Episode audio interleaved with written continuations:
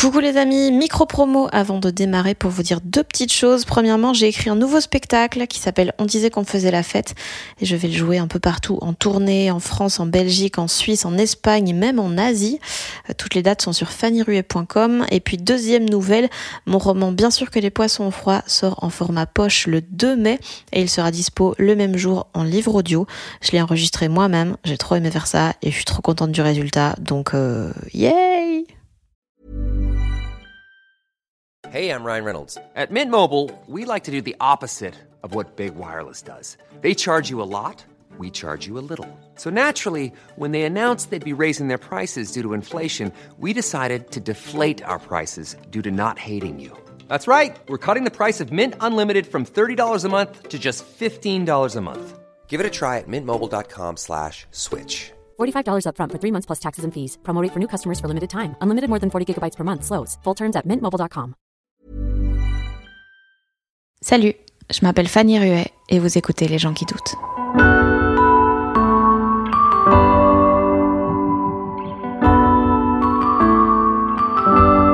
Et le lyrisme, c'est ça, c'est rendre hommage à ce qu'est notre vie en se disant, euh, waouh, quand même, parce que finalement, euh, je trouve que les gens, ils se permettent d'être lyriques, euh, ils conçoivent les choses lyriquement que sur des décès. Je trouve ça fou à quel point les gens ont du mal à juger, euh, alors que c'est en train de se passer, de, de, de la force de ce qu'ils sont en train de vivre.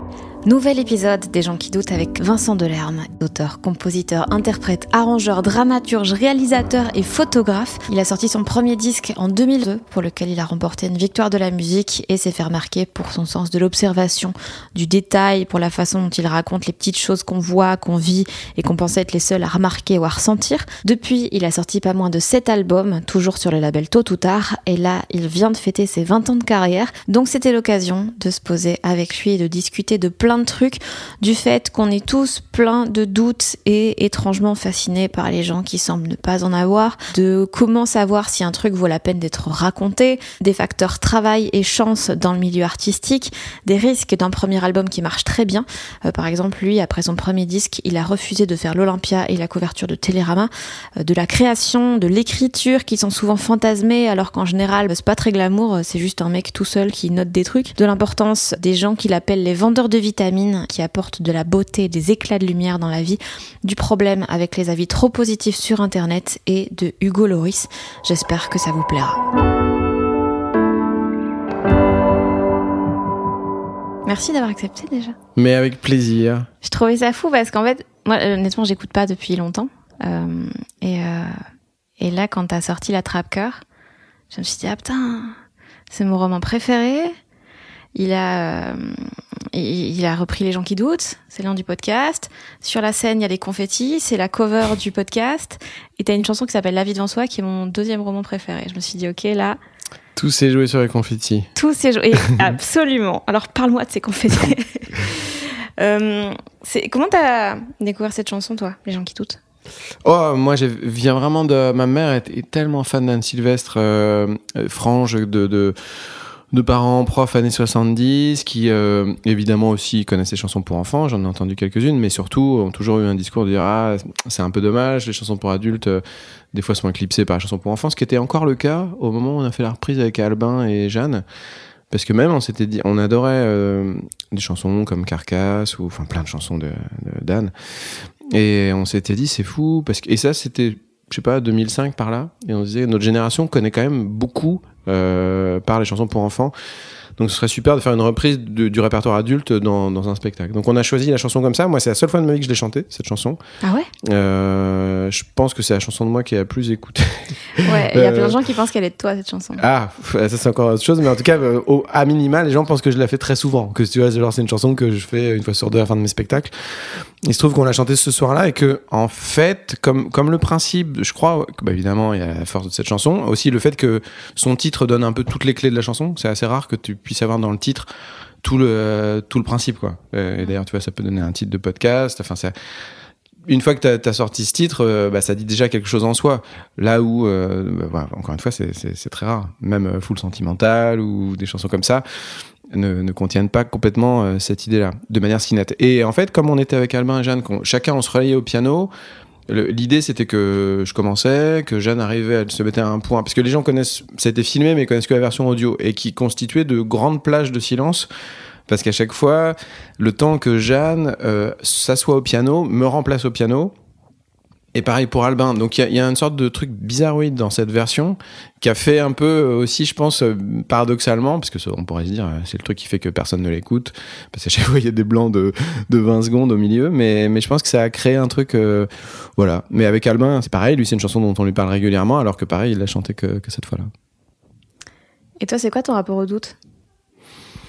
Euh, moi, j'ai tendance à être un peu une fausse personne par rapport à ce qu'on imagine de moi. Une fausse personne, pas dans le sens euh, pas honnête, mais dans le sens que finalement, on, me prête par exemple pas beaucoup de mélancolie ou euh, de nostalgie, et, et, et j'en ai pas tant que ça. Euh, parce que finalement, par exemple, la nostalgie, parce que euh, je suis très au courant de trucs du passé que j'ai gardé. Je sais où c'est classé. Euh, c'est pas des trucs que je perds de vue, mais c'est pas du tout des trucs dans lesquels je me baigne à longueur de journée. La mélancolie, pareil, c'est ce qui me fait le plus d'effet dans les chansons des autres et, euh, et je suis sensible aux ambiances donc euh, des fois à des atmosphères comme ça. Mais finalement si tu si euh, tu fais des chansons euh, euh, sur un mode mélancolique c'est bien la preuve que que t'es ignifugé quoi Euh, en gros c'est que si si si complètement ça te déprimait complètement euh, une ambiance euh, dans Évreux avec de la flotte ou de la neige enfin je sais pas tu ferais pas des chansons là-dessus. Donc ça veut dire que moi au contraire souvent il y a des gens qui vont dire ah non non ce resto là c'est trop glauque. Je vois vraiment pas où est le problème. Enfin je, je dis c'est pas grave du tout. Et le doute c'est un peu pareil. C'est que finalement je vais pas dire que j'en ai pas mais j'en ai quand même assez assez peu. En tout cas là je parle plus professionnellement.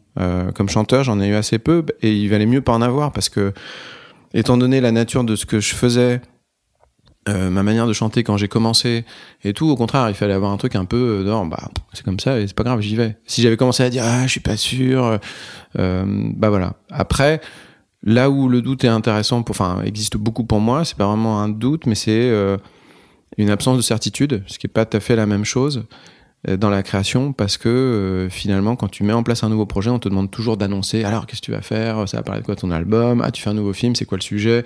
Ou euh, ça va ressembler à quoi?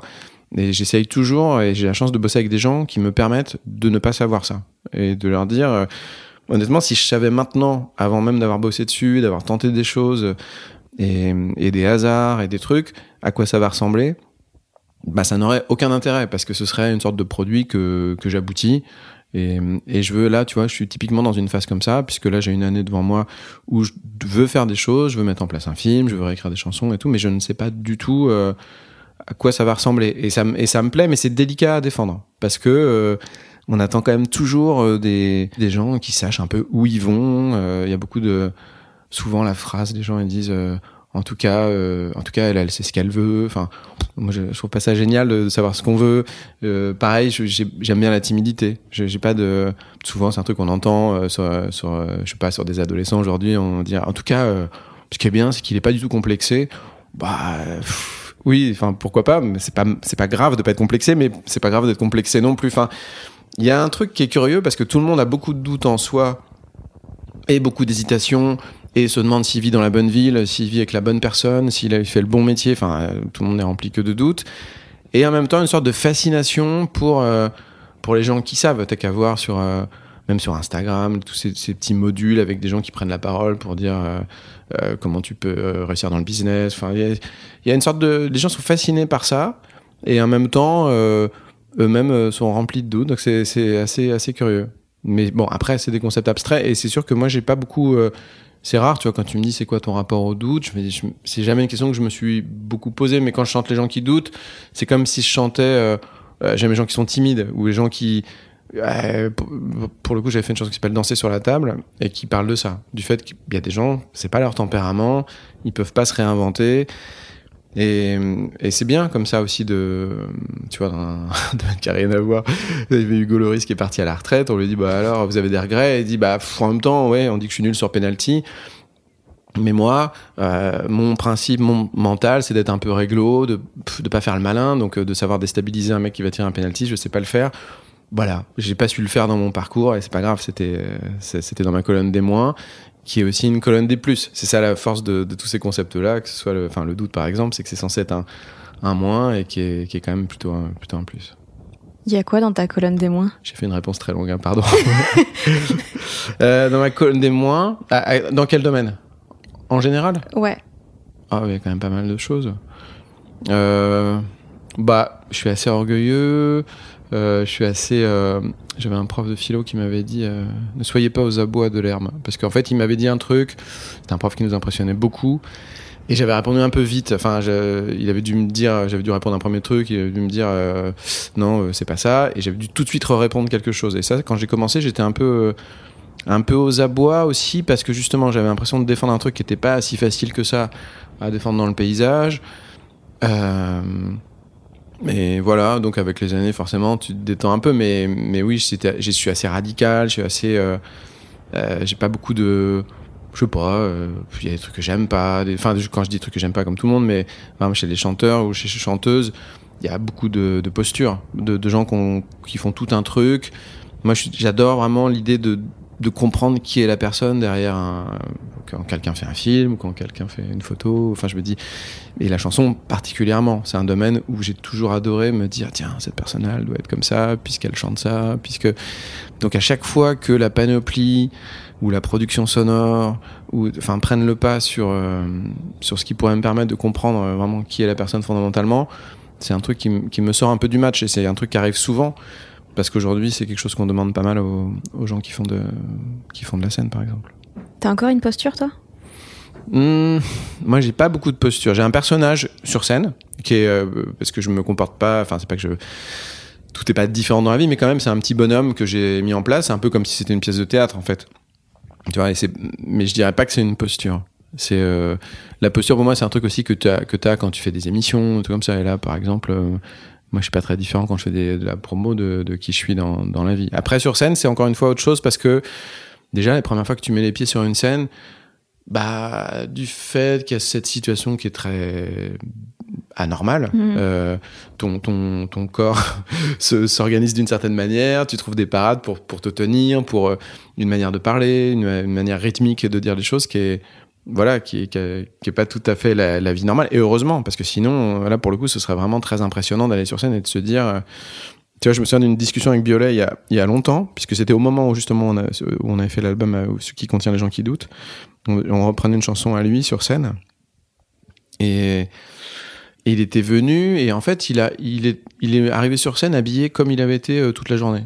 Et, et je lui avais dit mais ah, putain je sais pas comment tu fais. Moi ça m'intimiderait vraiment. Me dire euh, je passe de de la loge enfin de, la journée comme ça puis puis je monte sur scène puis j'en et et on a reparlé une fois récemment il me dit ah c'était bien que tu m'aies dit ça parce que maintenant euh, je fais plus jamais ça et c'est vrai que c'est ça ça ça te donne un peu l'impression que pas que tu mets un un vêtement de super-héros parce que des fois ça consiste juste à mettre un t-shirt propre quoi tu vois mais mais C'est déjà bien. c'est déjà pas mal, c'est déjà pas mal. Mais, euh, mais oui, c'est c'est que c'est mentalement, tu, tu, tu te mets dans la, dans la position de quelqu'un qui va faire un truc qui est pas tout à fait euh, la vie normale. Donc, euh, je sais pas si c'est une posture, mais c'est forcément euh, une petite adaptation.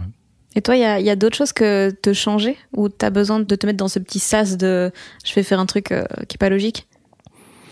En fait, le truc, c'est que les périodes où tu, où tu fais de la scène, enfin, moi en tout cas, c'est des périodes où tu considères que c'est normal de faire de la scène. C'est-à-dire que euh, tu dis, bon, ouais, un soir sur trois ou quatre, ou, sur dix, ou tous les soirs, j'avance, des gens m'applaudissent, bah, c'est bien normal, quoi. Tu vois. Sauf que ça, donc, c'est une période comme ça. Donc, ton, ton, ton corps est programmé pour te dire que c'est presque naturel, alors qu'en fait, c'est complètement euh, n'importe quoi. Et dans les périodes où euh, tu lâches, où tu viens de faire ta dernière et où t'as plus rien pendant un an ou deux, moi, quand je vais voir un spectacle, là, si je vais voir un spectacle, je vais me dire, mais je sais pas comment ils font pour aller sur scène. Enfin, c'est tellement, euh, tellement étrange.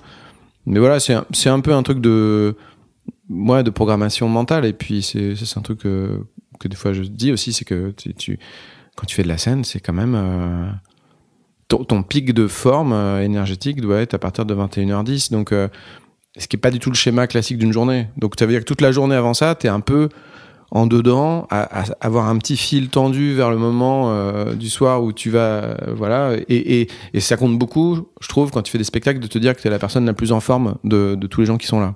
Parce que si tu commences à dire, il y a un mec au quatrième rang qui a dix fois plus de jus que moi, euh, c'est pas très agréable comme, sensation, et tu dois, pour, notamment en piano solo, je trouve, avoir un peu la sensation que c'est toi qui, qui donne le tempo et mais que tu domines les choses. Donc, enfin, je caricature en disant le truc du, mec au quatrième rang, mais, mais c'est sûr que, que oui, oui, mais non, sinon, je crois pas trop qu'il y a d'autres choses. Et comment tu fais euh, Tu vois, quelqu'un comme toi qui fait énormément de choses différentes, qui est sur euh, pas mal de, de- de projets et tout en parallèle, pour que justement le sommet de ta journée ce soit euh, ton spectacle, alors que peut-être que t'as fait, t'as peut-être bossé sur un film la journée. Ah oui, non. ou- Non, non, quand il y a des journées de spectacle, pour moi, c'est vraiment hyper sacré. Euh, je fais aucune promo euh, la journée. Déjà, je n'en fais pas non plus des spectacles, j'en fais pas non plus des, des milliers et des milliers. Mais oui, ça, c'est un luxe euh, qui est venu avec les années. C'est que ça m'est arrivé des fois sur scène de me dire euh, Waouh, je pourrais être. euh, le spectacle pourrait être honnêtement un peu mieux si j'avais pas fait cet entretien euh, d'une heure et demie dans la loge avant. Ou si euh, hier soir, euh, je m'étais euh, couché un peu plus tôt. Enfin, bon, tu vois, des fois, tu vas vraiment trop tard. Et, et, et là, tu es au piano face aux gens qui ont payé leur place, qui attendent de toi un truc. Tu sens que qu'il te manque du, du carburant et tu te dis. Voilà, ça s'appelle juste la conscience professionnelle en fait finalement. Si tu résumes, et ça, t'as ça dans tous les métiers. Mais c'est vrai que c'est plus, euh, c'est plus valable pour les spectacles. Et maintenant, je me dis, c'est tellement dingue de faire des spectacles dans le sens que c'est complètement contraire à, bah, tout ce qui est autour de nous dans la société. C'est-à-dire euh, que les gens prennent du temps pour eux, ou leur téléphone va être complètement coupé. Euh, bon, peut-être ils vont faire quelques photos, mais en gros, voilà. Donc ils regarderont pas s'ils reçoivent des messages pendant deux heures. Ils, payent euh, 30, 40, 50 euros une place là où tout le monde euh, tire la langue en ce moment économiquement. Ils prennent du temps pour s'intéresser à autre chose que, alors qu'on est dans un modèle aujourd'hui qui quand même consiste à beaucoup euh, être euh, voilà tourné sur soi, sur ses états d'âme et, et on comprend ça. Donc euh, donc le fait, euh, en fait tout le monde considère que c'est toujours normal que les gens viennent voir des spectacles. Bah oui, ça fait partie de la vie, mais en fait je trouve ça complètement euh, anachronique d'une certaine manière, pas du tout en phase avec euh, avec le fait que euh, c'est quand tu prends un wagon de métro, encore une fois, tu vois presque personne lire un livre ou dans la rue, euh, c'est très rare les gens qui regardent le paysage ou des choses comme ça. Donc voilà, raison de plus pour ne faire que ça. Les jours où il y a des spectacles et puis ça j'ai du pot parce que j'ai toujours été suivi par par un label qui m'a jamais mis de pression là-dessus, qui me dit bah ouais c'est un peu dommage, on aurait pu faire un France Bleu. Non, ils me disent pas ça. Est-ce qu'on s'habitue à ce rythme Là, ça fait 20 ans. Est-ce qu'on s'habitue à ce rythme de, de tournée, de, que, que, que tu sois obligé d'être au top le soir Non, machin mais c'est en fait, tu sais, c'est quand même très, c'est c'est un job très particulier parce que il est rempli de trucs qui n'ont rien à voir les uns avec les autres. C'est-à-dire que la, la phase où tu fais des chansons dans ton coin, elle est hyper solitaire, elle est hyper, enfin, t'es vraiment euh, chez toi, t'as tes journées pour toi, personne s'intéresse à toi et c'est même un, souvent, je pense que c'est un, un, un moteur assez fort en fait pour faire des, des choses aussi de se dire, ah là, j'ai l'impression que plus personne ne s'intéresse à moi. C'est que tu dis, euh, Toi, tu crées mieux quand tout le monde s'en fout? Bah oui, parce que t'as envie d'exister, quoi. T'as envie de dire, ah, en fait, j'ai un truc à dire. et donc de rattraper les gens par la manche. Regardez le pli de ce rideau Ouais, c'est ça. Donc, euh, donc bon, peut-être ça, ça joue. Et puis après, euh, bah oui, la phase où tu prépares les trucs, tu, fais écouter, tu réfléchis avec qui tu vas faire ton album. Alors, euh, bon, t'as plusieurs options. Soit tu retravailles avec des gens que tu connais par cœur, soit au contraire, tu découvres des équipes. Après, le studio, c'est encore une autre énergie qui est super. euh, que franchement, euh, ça fait un peu, euh, un peu pour le coup, discours hyper. entendu mais enfin moi j'aime vraiment toutes les étapes c'est à dire qu'elles sont tellement différentes J'a- j'adore le ce moment où tu fais des chansons dans ton coin personne te demande rien et tout le moment où tu es en studio c'est quand même un, peu un fantasme euh, ouais que tu as quand, enfin quand que les premières fois j'ai découvert des images de chanteurs en studio de Gainsbourg sur Initial Bébé enfin c'est c'est un truc. Tu as aussi des gens qui sont autour de toi qui qui s'occupent de- d'essayer de, porter tes chansons de te faire un- une orchestration qui va les mettre en valeur de se dire ah ouais non peut-être la chanson elle serait mieux si elle faisait euh, euh, trois couplets et puis deux refrains au lieu de trois à la fin. Enfin bon forcément il y a un truc qui est touchant parce que c'est des trucs tellement perso que tu défends dans tes chansons euh, c'est un peu ta vie et puis c'est aussi touchant dans la mesure où les gens qui sont face à toi dans ces cas-là bah, c'est des gens, eux, euh, ça n'a rien d'exceptionnel ce qu'ils sont en train de vivre avec toi. C'est-à-dire que eux, c'est leur métier. Donc quand tu seras parti, ils vont recevoir une chanteuse, euh, pareil, pour qui ce sera le gros enjeu euh, de faire son album qu'elle fait tous les deux ou trois ans. Et, ça m'impressionne toujours parce que du coup, on leur demande beaucoup de- d'implication euh, énergétique et, et, d'enthousiasme. Et puis de, et puis ils peuvent pas se permettre de dire bon bah là aujourd'hui, euh, je suis un peu pas dedans, donc euh, je vais juste faire record et puis et puis voilà. Donc c'est assez fort. Et après, évidemment, la préparation du spectacle. euh, C'est un truc, le fait de ce moment où tu dis, bon, moi par exemple, le- le- le- la problématique c'est souvent être seul ou pas seul. Euh, parce que tu gagnes des choses quand tu es seul et tu en perds aussi. Tu perds de la mobilité sur scène parce que si tu es tout seul, parce que tu es un peu vissé à ton piano et que, et que donc même s'il y a des vidéos, faut trouver de principe de vidéo qui va pouvoir être euh, joué avec toi alors que tu restes toi euh, en place au même endroit. Mais par contre, tu as une euh, complicité avec la salle qui est hyper forte parce que c'est ton interlocuteur. là où quand tu as des musiciens, évidemment, s'il y a des trucs des complicités, c'est plus en se regardant entre musiciens, mais d'un autre côté, tu gagnes des trucs parce que ça peut être plus riche musicalement, tout ça. Enfin bon, bref, à ce moment-là, puis après, tu, pars répéter, et donc ainsi de suite. Donc ces étapes-là sont tellement. Et au milieu de ça, effectivement, moi, depuis quelques années, je, trouvais aussi que c'était quand même un. Il y a des temps morts aussi. Déjà, tu fais un album tous les 2-3 ans qui contient 12 chansons. Donc ça veut dire que tu es censé en faire 4 par an. Donc forcément, Ouais, mais toi, entre les deux, tu fais genre un film et trois expos. Mais, mais c'est venu, euh, ça, tu vois, c'est venu seulement depuis 10 ans. Je faisais pas ça les 10 premières années. C'est venu au, début, je me disais, bah. Et même, je m'empêchais un peu de ça. C'est-à-dire que je venais du théâtre. À Rouen, j'avais fait du théâtre quand j'étais étudiant. Et puis, je me. J'avais envie d'en faire encore, mais je, me disais, ah, non, en fait, euh, tous mes potes de cette bande-là, ils font du théâtre eux-mêmes, ils rament un peu là-dedans. Euh, je vais pas m'amuser à faire un truc. Euh, déjà que ça a marché pour moi en chanson et que j'ai eu de la chance de ce côté-là, euh, court-circuiter leur euh, leur désir de ça, enfin ou leur leur ambition de ça. Donc dans un premier temps, et je me tenais un peu à carreau. Et puis j'avais aussi cette idée de que j'ai toujours pour certaines choses de, de rester à sa place. Ça c'est un truc qui compte beaucoup pour moi. Les gens qui savent rester à leur place. Ça veut pas dire ne pas faire des choses différentes, mais ça veut dire ne faire que des choses où tu sens que tu peux être un peu légitime parce que t'as bossé ton dossier. Ça, ça peut être euh, parler de, de, de, de, la plantation de, du, du, cacao euh, au Venezuela. Mais comment tu sais que t'es légitime tant que t'as pas essayé? Bah, Non, tu sais si t'es légitime si tu passes du temps à, oui, sur un dossier, quoi. C'est-à-dire, si tu passes du temps à faire des photos, à faire, euh, à faire ça pendant 2-3 ans et puis à progresser, à un moment donné, tu te dis, bon, j'estime que je peux proposer quelque chose. Par contre, si tu te dis, tiens, bah, je vais prendre un appareil photo cet après-midi, puis ce soir, je vais faire une expo, Là, oui, non, t'es pas, pas légitime. Or, c'est quand même un truc qui, arrive souvent. C'est-à-dire qu'il y a beaucoup de gens qui interviennent sur des sujets. Et moi, c'est ma hantise. Quand je fais des promos, qu'on me dise, euh, qu'on me fasse parler de, sujets de société, où je n'ai pas du tout autre chose à dire que ce que dirait euh, ma voisine de palier, qui a un avis que je respecte, mais qui n'est, mais moi, mon avis n'est pas plus pointu que ça. Donc, euh, parce que je me suis pas penché là-dessus plus que tout le monde. C'est-à-dire que j'ai juste entendu les infos le matin. Je me suis dit, ah putain, c'est dégueulasse. Enfin voilà, je pas. C'est pas, c'est pas une. Et il y a des gens qui sont des spécialistes. Et moi, j'adore les spécialistes. Par exemple, tu vois, pour le son, quand tu fais des albums, maintenant, il y a plein de home studios, tu pourrais tout faire tout seul, mais, mais j'aime bien la culture de, des ingénieurs du son. J'aime bien que les gens soient spécialisés. J'adore le sport, mais je refuse toutes les émissions euh, où on me, fait, on me ferait venir pour parler de sport.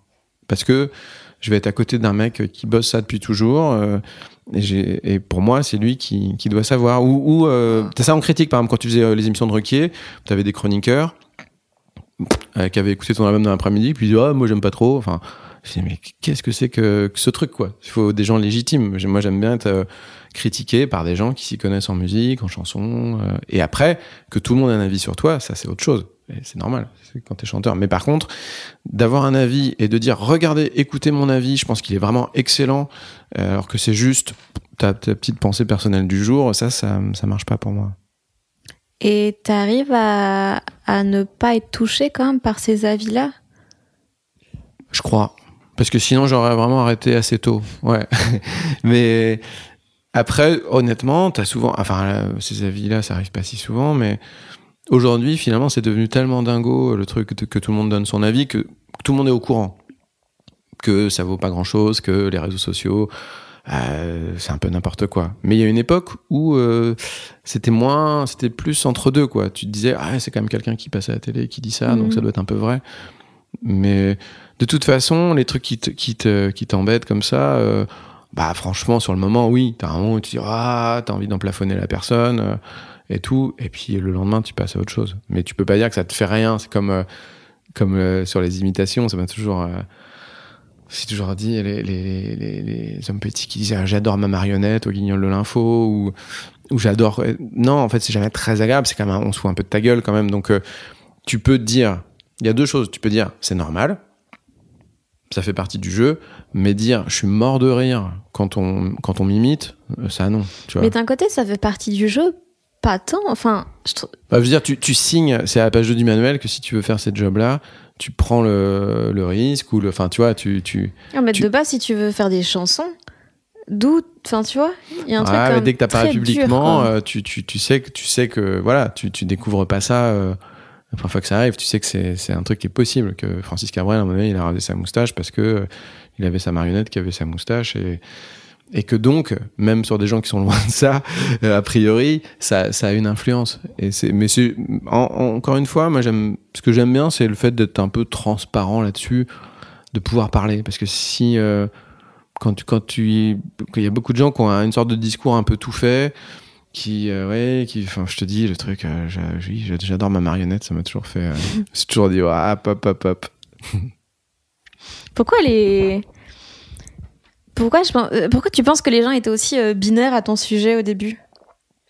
Genre, j'ai lu euh, cette couve-là de Époque, je pense. C'était pour ou contre Vincent Delerme. Bah, en fait, ça tient aussi un peu au contexte, c'est-à-dire que les années 90, ces années où en, musique, je comprenais pas trop en fait comment j'allais arriver à glisser ma, chaussure dans l'entrebâillement de la porte, parce que parce que justement très tôt, j'avais ce truc de me dire ce qui compte pour moi, c'est des personnages de chansons euh, qui euh, des fois peuvent avoir des défauts, mais qui vont dire un vrai truc d'eux qui compte, même si euh, tout autour n'est pas super lissé, les clips, la prod musicale et tout, et qui a un côté un peu presque euh, maladroit aussi. Finalement, qui a une, une notion qui est pas si loin de, du doute que, que ça, enfin la maladresse, le fait d'assumer ça. Et, euh, et, en- et, en- et donc, et c'était des années, des années des comédies musicales, de Obispo Zazie, leur musique, mais même leurs clips. Si tu regardes un clip de. Je sais pas, j'ai une, une, une vision d'un clip de Zazie où elle a une tenue euh, hyper. euh, un peu euh, comme métallique, où elle, rampe au milieu de miroirs. Enfin, et, c'était. moi, je me disais pas du tout ça. Moi, j'avais envie de faire. Enfin, je savais même pas si j'avais envie de faire des clips, mais en tout cas, je me disais là, c'est un autre monde, quoi. Et puis tu sentais que tu, tu pouvais rentrer là-dedans. Ça, ça a beaucoup changé. Que si quelqu'un euh, te, faisait signer sur un label, tu pouvais pas du tout faire exister ta musique sans ça. Donc, tu avais une sorte de, de comme une boîte de nuit dans laquelle il fallait rentrer avec un videur à l'entrée. Et s'il disait non, toi, tu, tu rentres pas, tu rentrais pas du tout. Tu pouvais pas dire bon, je vais quand même mettre ma musique un peu en ligne. Il y aura Mhm. peut-être quelques personnes qui vont. C'était on-off. Et c'était on-off pour tout. C'était on-off aussi pour, euh, pour sortir un disque, mais pour obtenir des arrangements, pour enregistrer. Tu pas de matériel euh, où tu peux faire le truc de manière correcte chez toi, pour, avoir, euh, pour faire des séances photos. Pour, enfin, donc, donc c'était. euh, on allumait la lumière ou pas. Et, et quand euh, tôt ou tard, a un peu allumé la lumière pour moi, bah c'est sûr que c'était particulier ce mec qui arrivait comme ça. Mon album était étrange parce que j'avais voulu qu'il soit, euh, qu'il assume. Comme j'aimais beaucoup d'un côté la chanson et la pop de l'autre, je voulais pas faire un truc entre deux. Je voulais, je me disais, il faut choisir son camp. Il y a eu tellement de disques où il y a marqué à la croisée de la pop et de la chanson qui sont faits pour que les gens qui aiment la pop se disent ah bah oui c'est pour moi Mhm. ah oui moi j'aime bien la chanson je disais ça marche pas ce truc il faut euh, faut choisir, faut être un peu radical. Et donc j'ai fait un disque qui était très euh, dans, dans la production de son. Il y a- je crois qu'il n'y a pas une seule batterie. Il y a que du piano et du quatuor à cordes et, et quelques instruments euh, acoustiques. Donc euh, donc c'était c'était un peu bizarre. Et en même et voilà. Donc je pense qu'il y a beaucoup de gens qui se disaient bah, pourquoi ce mec-là, si lui le fait, en plus comme c'était des chansons qui parlaient du quotidien. ils disaient bah moi aussi je peux le faire. Il suffit de raconter euh, que je suis assis sur un canapé, puis que il est 23h12 et puis que voilà. Sauf qu'évidemment. Il faut euh, citer la marque du canapé. Ouais, c'était la marque du canapé. Sauf que dans ces cas-là, tu te dis aux gens, bah allez-y, euh, rien ne vous empêche, mais après, il va falloir tenir 1h45 sur scène avec ça et, et bah vous verrez bien, quoi, si vous, si vous y arrivez. Parce que tu peux voir le truc à l'envers, tu peux dire, bah ouais, putain, c'est balèze, du coup, euh, en chantant comme je chante et en, en faisant qu'un truc avec des marques de canapé, euh, d'arriver à faire ça. Tu vois, moi, moi, j'avais un peu ce truc-là, j'étais un peu frondeur, quand, parce que, mais forcément, parce que c'était aussi ma faute, c'est-à-dire que, par exemple, je me suis beaucoup réclamé de gens qui étaient là avant moi. J'ai beaucoup dit, je le dis toujours, que je suis venu à la chanson parce que j'aimais les chansons des autres. Et si tu fais ça, euh, la France est un pays un peu étrange parce qu'il y a un peu attraction et répulsion pour, euh, pour les branleurs. C'est-à-dire que euh, on n'aime pas les branleurs, mais en fait, quand même, on est un peu fasciné par eux. Mhm. Donc si tu si t'as- si t'es pas assez branleur dans ton discours à dire non non mais moi moi je me suis fabriqué tout seul de toute façon c'est que de la merde les chanteurs qui eu avant moi enfin bon bah on se dit tiens oui bon pff, le mec oui il fait des chansons parce qu'il a bien aimé ça il y a une petite condescendance tu vois qui qui qui se fait et, qui était là, mais très tôt quand même, j'avais cette idée que ce qui comptait, c'était évidemment que n'importe quelle chanteuse ou n'importe quel chanteur, il peut apparaître sur une période de 3-4 ans. Ce qui compte, c'est de tenir. Ce qui est vraiment impressionnant, c'est les gens qui sont là depuis, euh, depuis 30 ans, depuis 50 ans. Enfin, et c'est assez rare parce qu'à l'œil nu, t'as l'impression qu'il y en a beaucoup parce que eux, tu les vois, tu dis bah oui, regardez euh, Souchon, Aznavour, Charles Trenet, Souchon, Cabrel. Euh, Mais en fait, on, on, on se rend pas compte du nombre de gens qui disparaissent. Et ça, c'est normal parce qu'ils disparaissent, donc tu les vois, tu le vois moins. Mais euh... Faudel. ah oui, bah, si tu commences à ouvrir la liste, c'est fou. Des gens qui ont, existé beaucoup à un moment donné. Et ça, euh, et ça, voilà, j'avais, c'est sûr, je te disais au début que j'étais un peu orgueilleux, j'avais ce truc-là de me dire, moi, j'aimerais bien faire un truc, année après année, spectacle après spectacle, construire quelque chose qui fait que, euh, bah, que les gens qui t'aiment bien s'y retrouvent, par exemple, sur les spectacles. Euh, ça veut dire quoi? Ça veut dire que justement, comme je te disais, moi, je suis, euh, euh j'ai cette contrainte d'être à un piano, donc tu auras à l'infini ce gros paquebot au milieu de la scène, et il faut inventer autour de ça un truc que t'as pas fait la fois d'avant. Et donc ça c'est un gros, enfin un, vrai enjeu pour moi. J'y passe, enfin je passe beaucoup de temps à réfléchir à ça, à me dire ah, comment on pourrait faire cette fois-ci pour que pour amener un truc qu'on n'avait encore jamais fait. Et ça c'est super d'ailleurs comme euh, comme comme enjeu. Là tu vois j'ai trois questions qui sont percutées dans ma tête. Mais c'est bien, c'est bien de faire des pauses. Oui, et, euh, donc tu avais cette ambition que ça dure longtemps, mais est-ce que t'y croyais? Genre, est-ce que t'étais intimement convaincu que ça fonctionnerait? Non, parce que en fait, je crois beaucoup que ces trucs-là, c'est un peu euh, évidemment que tu dois euh, être bosseur. Les gens, par exemple, qui, qui durent un peu, c'est rarement, enfin, c'est forcément des gens qui bossent beaucoup. Mais t'as des gens qui bossent beaucoup qui restent pas aussi, tu vois. En fait, c'est aussi ça. souvent, les gens ont un peu tendance à se dire que tout succès ou toute existence est, se justifie parce que il y a pas de, je sais pas, pas de talent non récompensé, tout ça. En fait, euh, t'as un mélange des choses qui, est, qui, est, qui, est, qui existe énormément et le facteur euh, chance, il existe aussi. Mm. Ça veut pas dire que t'as que de la chance. Il faut évidemment que toi tu proposes Tu des trucs tout le et tout, talent mais du monde si t'as pas de chance. euh, ouais, à un moment donné, il faut que ça s'aligne quand même. Et exemple, moi, ça s'est vraiment aligné. Si, si un mec euh, au début de 2000, quand je suis arrivé, si trois semaines avant mon premier album, il y a un autre gars qui arrive, euh, qui chante piano voix, des trucs euh, habillés en noir et tout. Enfin, euh, tu vois, mais ça aurait été très compliqué d'arriver derrière. Enfin, c'est c'est c'est voilà. Non, donc je me disais pas ça. Je me disais que que moi j'aimais. Et puis en plus, tu sais, c'est un c'est quand même un un métier qui est bah, qui est pas un métier naturel. C'est-à-dire que s'il y a pas un mec qui invente le micro, euh, on pourrait pas le faire. Donc bah euh, voilà, un métier naturel, c'est de faire à manger pour des gens ou de ou de leur apprendre euh, l'école ou enfin de faire un enseignement. Mais après, t'as plein de trucs dans notre société qui sont des choses qui n'existent que parce que euh, un mec a créé, euh, tu vois, il y a plein de mecs qui bossent, pas, dans les jeux vidéo. Bon, bah ils doivent toute leur vie à un type qui a inventé le jeu vidéo à tel moment. Bah moi, je dois toute ma vie à la personne qui a inventé le microphone, parce que j'aurais pas pu chanter à l'Olympia euh, sans être sonorisé.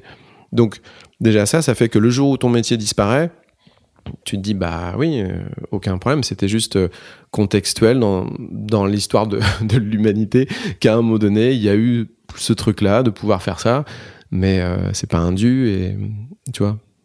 Et genre au début, t'as refusé la couve de Télérama? Bah sur le premier album, ouais. Mais, et, et l'Olympia. C'était les deux trucs parce que je me disais quand même, euh, ça allait un peu vite et que je, justement, je trouvais que ça faisait un peu. euh, tu sais, quand un album marche beaucoup, euh, ah même si tu rajoutes juste un mois de tournée, bah, je sais pas, tu, tu, enfin, je veux dire, tu t'as, mettons, t'as vendu 300 000 disques.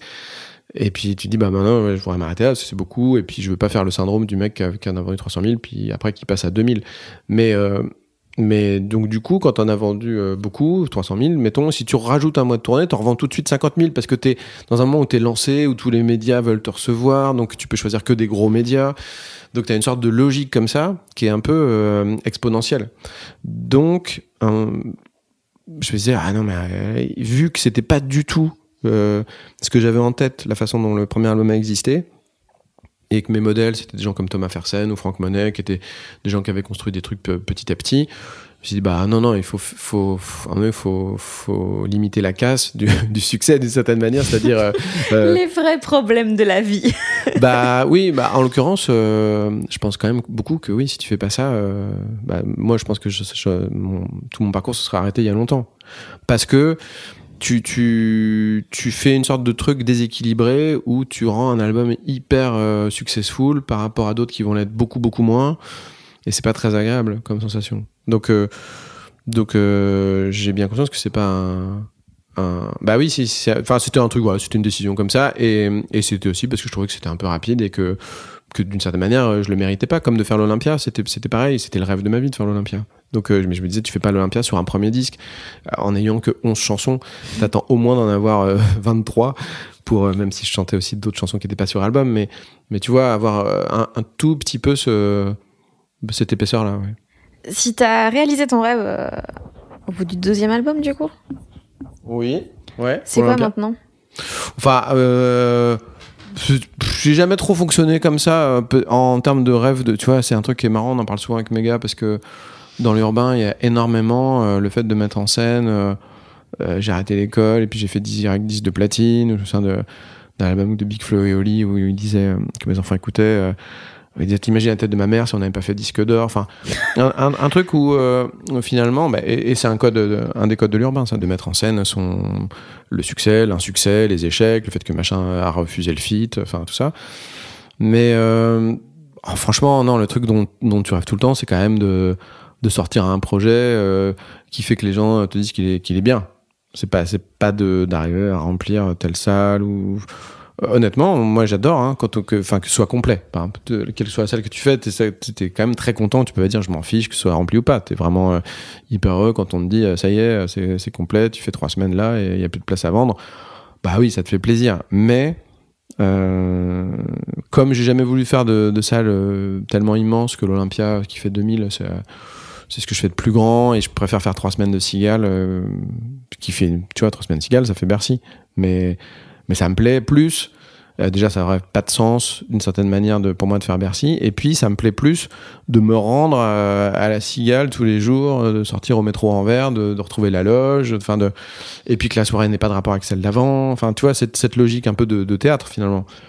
Donc, euh, non, j'ai pas vraiment de, j'ai pas de rêve de réussite, ça c'est sûr. J'ai des, ah, hantises, euh, c'est-à-dire que, que les gens soient hyper déçus, oh là là, euh, pour l'instant c'était bien, et puis là c'est vraiment euh, pourri là ce qui vient de sortir. Et après, euh, bah t'a- t'attends les fois où tu vas être un peu content de ton truc. C'est-à-dire, tu vas dire ah putain là il y a un petit truc quand même, soit dans cette chanson, dans ce truc, dans ce projet-là, qui te bah, qui te fait vibrer toi. Ça paraît bizarre de dire ça parce que c'est ton truc et t'es censé être un peu extérieur ou un. Ouais, Bon, si ça te fait pas vibrer toi, ça va faire vibrer personne. C'est ça. C'est qu'à un moment donné, il faut que ça te surprenne un tout petit peu toi, sinon euh, c'est pas très bon signe. Mm. Mais des fois ça arrive, hein, tu fais une chanson et puis euh, pendant pendant une journée, tu tu t'arrêtes pas de la chanter tellement t'es content. Mais euh, pour être franc, ça arrive pas souvent malheureusement. Mais mais heureusement, ça arrive de temps en temps parce que sinon, il y aurait un côté un peu euh, un peu ouais, bah, professionnel de la profession quoi, qui fait ses chansons et puis. C'est arrivé pourquoi, genre? C'est arrivé pour à présent. Je me souviens d'à présent, la chanson à présent. Là, plus quand elle était finie. Euh, je me souviens de l'avoir écoutée chez moi euh, avec euh, avec l'arrangement terminé et tout ça. En fait, j'ai écouté tout l'album qu'on venait de finir, qui venait peut-être d'être masterisé, mais peut-être pas.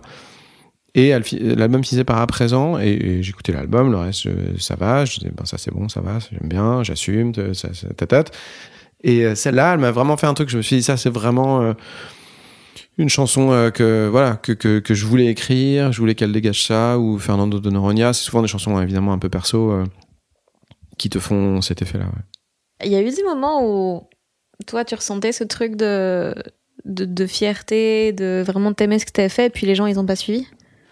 Pas trop. Bah, déjà, euh, honnêtement, j'ai pas beaucoup de trucs de, de, de fierté parce que euh, toi, des fois, t'es es, juste content d'une chanson comme euh, comme t'es content de- d'entendre sur l'album d'Albin, euh, de la Simone ou de Florent Marchais une chanson qui, ou de Jeanne. euh, une chanson qui te plaît, quoi. Tu vois, t'entends Iliona, euh, c'est moins joli. Tu dis, ah, est trop bien cette chanson. euh, tu l'écoutes en boucle.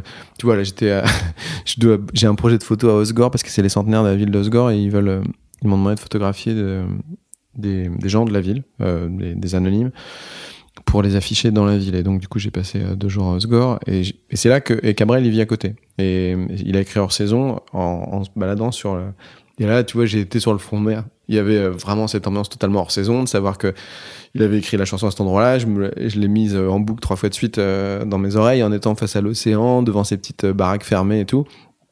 bah c'est ça te remue, enfin ça te fait un truc qui te fait plaisir et la chanson c'est juste ça, hein, c'est pas c'est rien de dingue et tu fais pas des chansons pour obtenir le prix Nobel quoi. Donc donc donc finalement non, j'ai jamais eu ce truc de me dire alors là, je serais hyper déçu si les gens ne après aussi, tu t'évolues avec les années. C'est-à-dire quand tu commences, euh, monsieur, une, dame qui vient me voir, qui me dit Moi, ce que vous faites, ça me fait penser à Bernard Lavillier. Bah, je, m'étais je lui avais dit non, quoi. Enfin, je lui avais dit Bah non, c'est bizarre que vous disiez ça. Euh, je trouve que Bernard Lavillier, c'est plus ci et ça, ta, Bah, maintenant, si on me dit ça, je dis Bah, carrément, je comprends. Enfin, tu vois, tu. En fait, toi, tu proposes un truc, mais c'est tellement soumis à une interprétation perso, à une manière de, de, filtrer les choses. Euh, qui n'appartient qu'aux gens, que, que tu vas pas t'amuser à leur dire non, non, non, vous, ce que vous ressentez, ce n'est pas ça, c'est ça, tu vois. Tu, si elle non, mais tu, tu, peux prendre ça comme dans n'importe quelle œuvre. Euh, quand les gens accrochent moins, bah, comme un peu un rejet de ta personne, quoi. Parce que ah tu mets tout ce que tu as de toi et les gens, ils accrochent moins. J'avais ça un peu au début de me dire ça, de me dire euh, finalement, quand tu parles de trucs qui sont très ta vie, euh, euh, c'est sûr que, par exemple, sur les amants parallèles, ça aurait pu me faire ça qu'un un album que un disque que j'avais fait qui traite d'un couple sur une dizaine d'années. À l'époque, euh, quand je l'ai sorti, je disais que bah, c'était un peu inspiré de, mon couple à moi et puis d'autres trucs extérieurs parce que un peu pour me couvrir, mais en fait, c'était que mon couple à moi. Il n'y a, pas un mot dans ce projet, je pense, qu'il soit pas des trucs que moi j'ai vécu et tout. Donc là, effectivement, si, si les gens disent, oui, euh, ça a l'air un peu triste ton couple, enfin, cette histoire, machin, tu, tu peux, tu, mais bon, euh, Honnêtement, moi, je suis assez. Euh, c'est pas que je suis assez imperméable, mais je suis quand même assez, assez costaud sur ces trucs-là. Déjà parce que je suis assez positif aussi. C'est pareil que je te disais tout à l'heure, un peu les. les l'écart qui peut y avoir des fois entre ce que tu dégages et ce que tu es vraiment.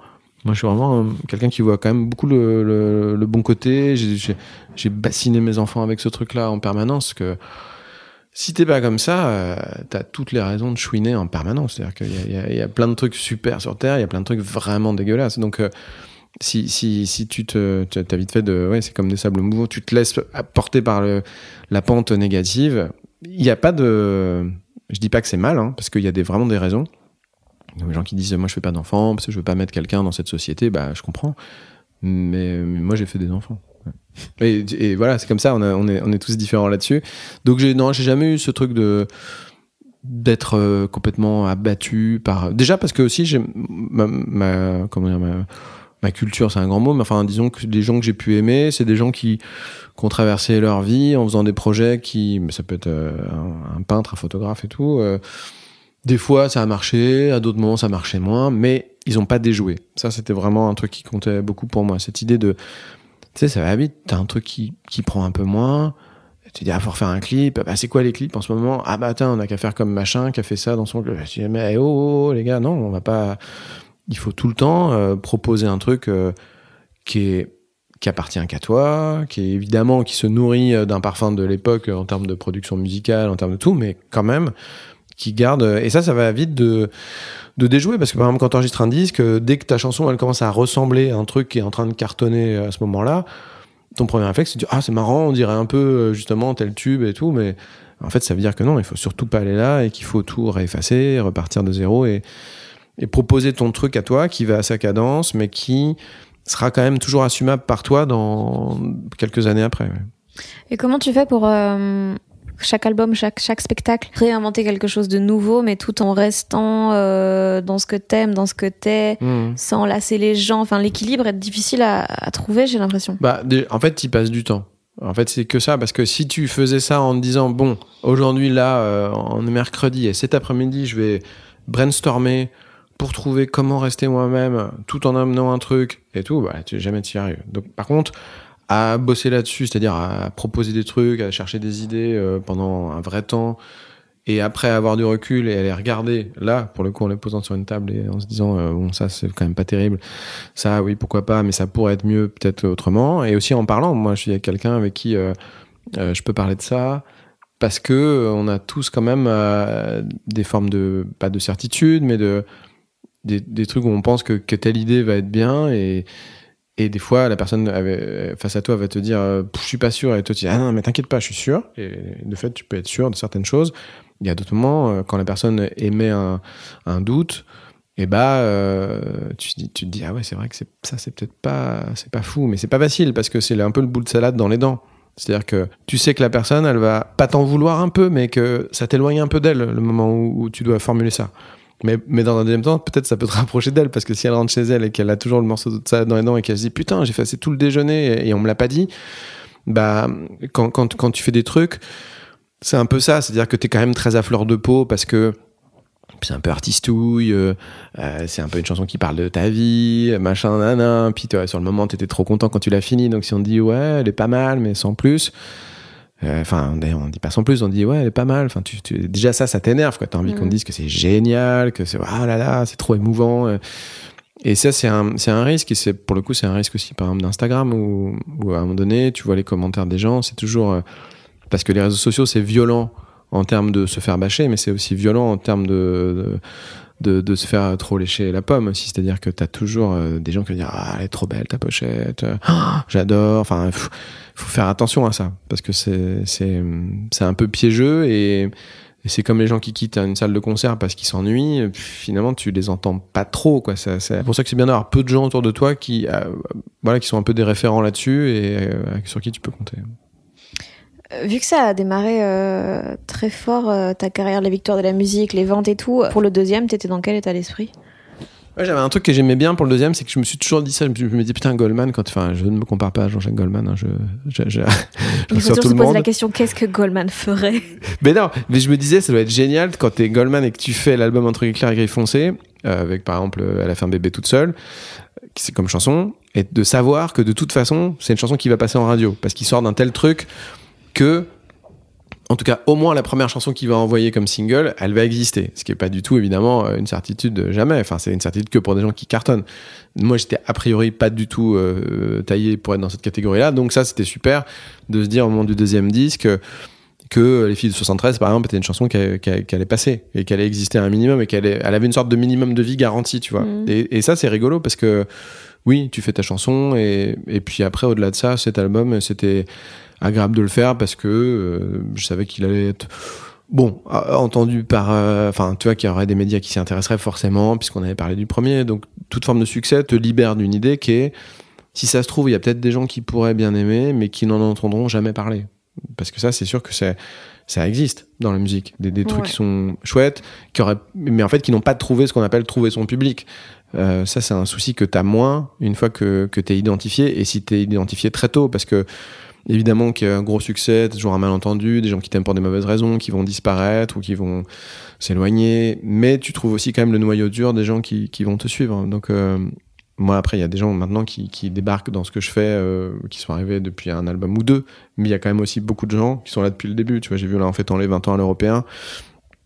Bah oui, que, que ça, il y a, y a, ce- il y a cette, euh, y a ce noyau là et c'est, et c'est chouette parce que c'est comme, euh, c'est comme euh, d'avoir comme des amis d'enfance quoi d'une certaine manière. C'est comme des gens qui t'ont accompagné dans pas mal d'étapes différentes. Des fois qu'on lâché, des fois qui vont dire ah oui à un moment donné j'écoute un peu moins puis j'y suis revenu puis voilà. C'est quoi le truc le plus important que t'as appris sur ces 20 ans?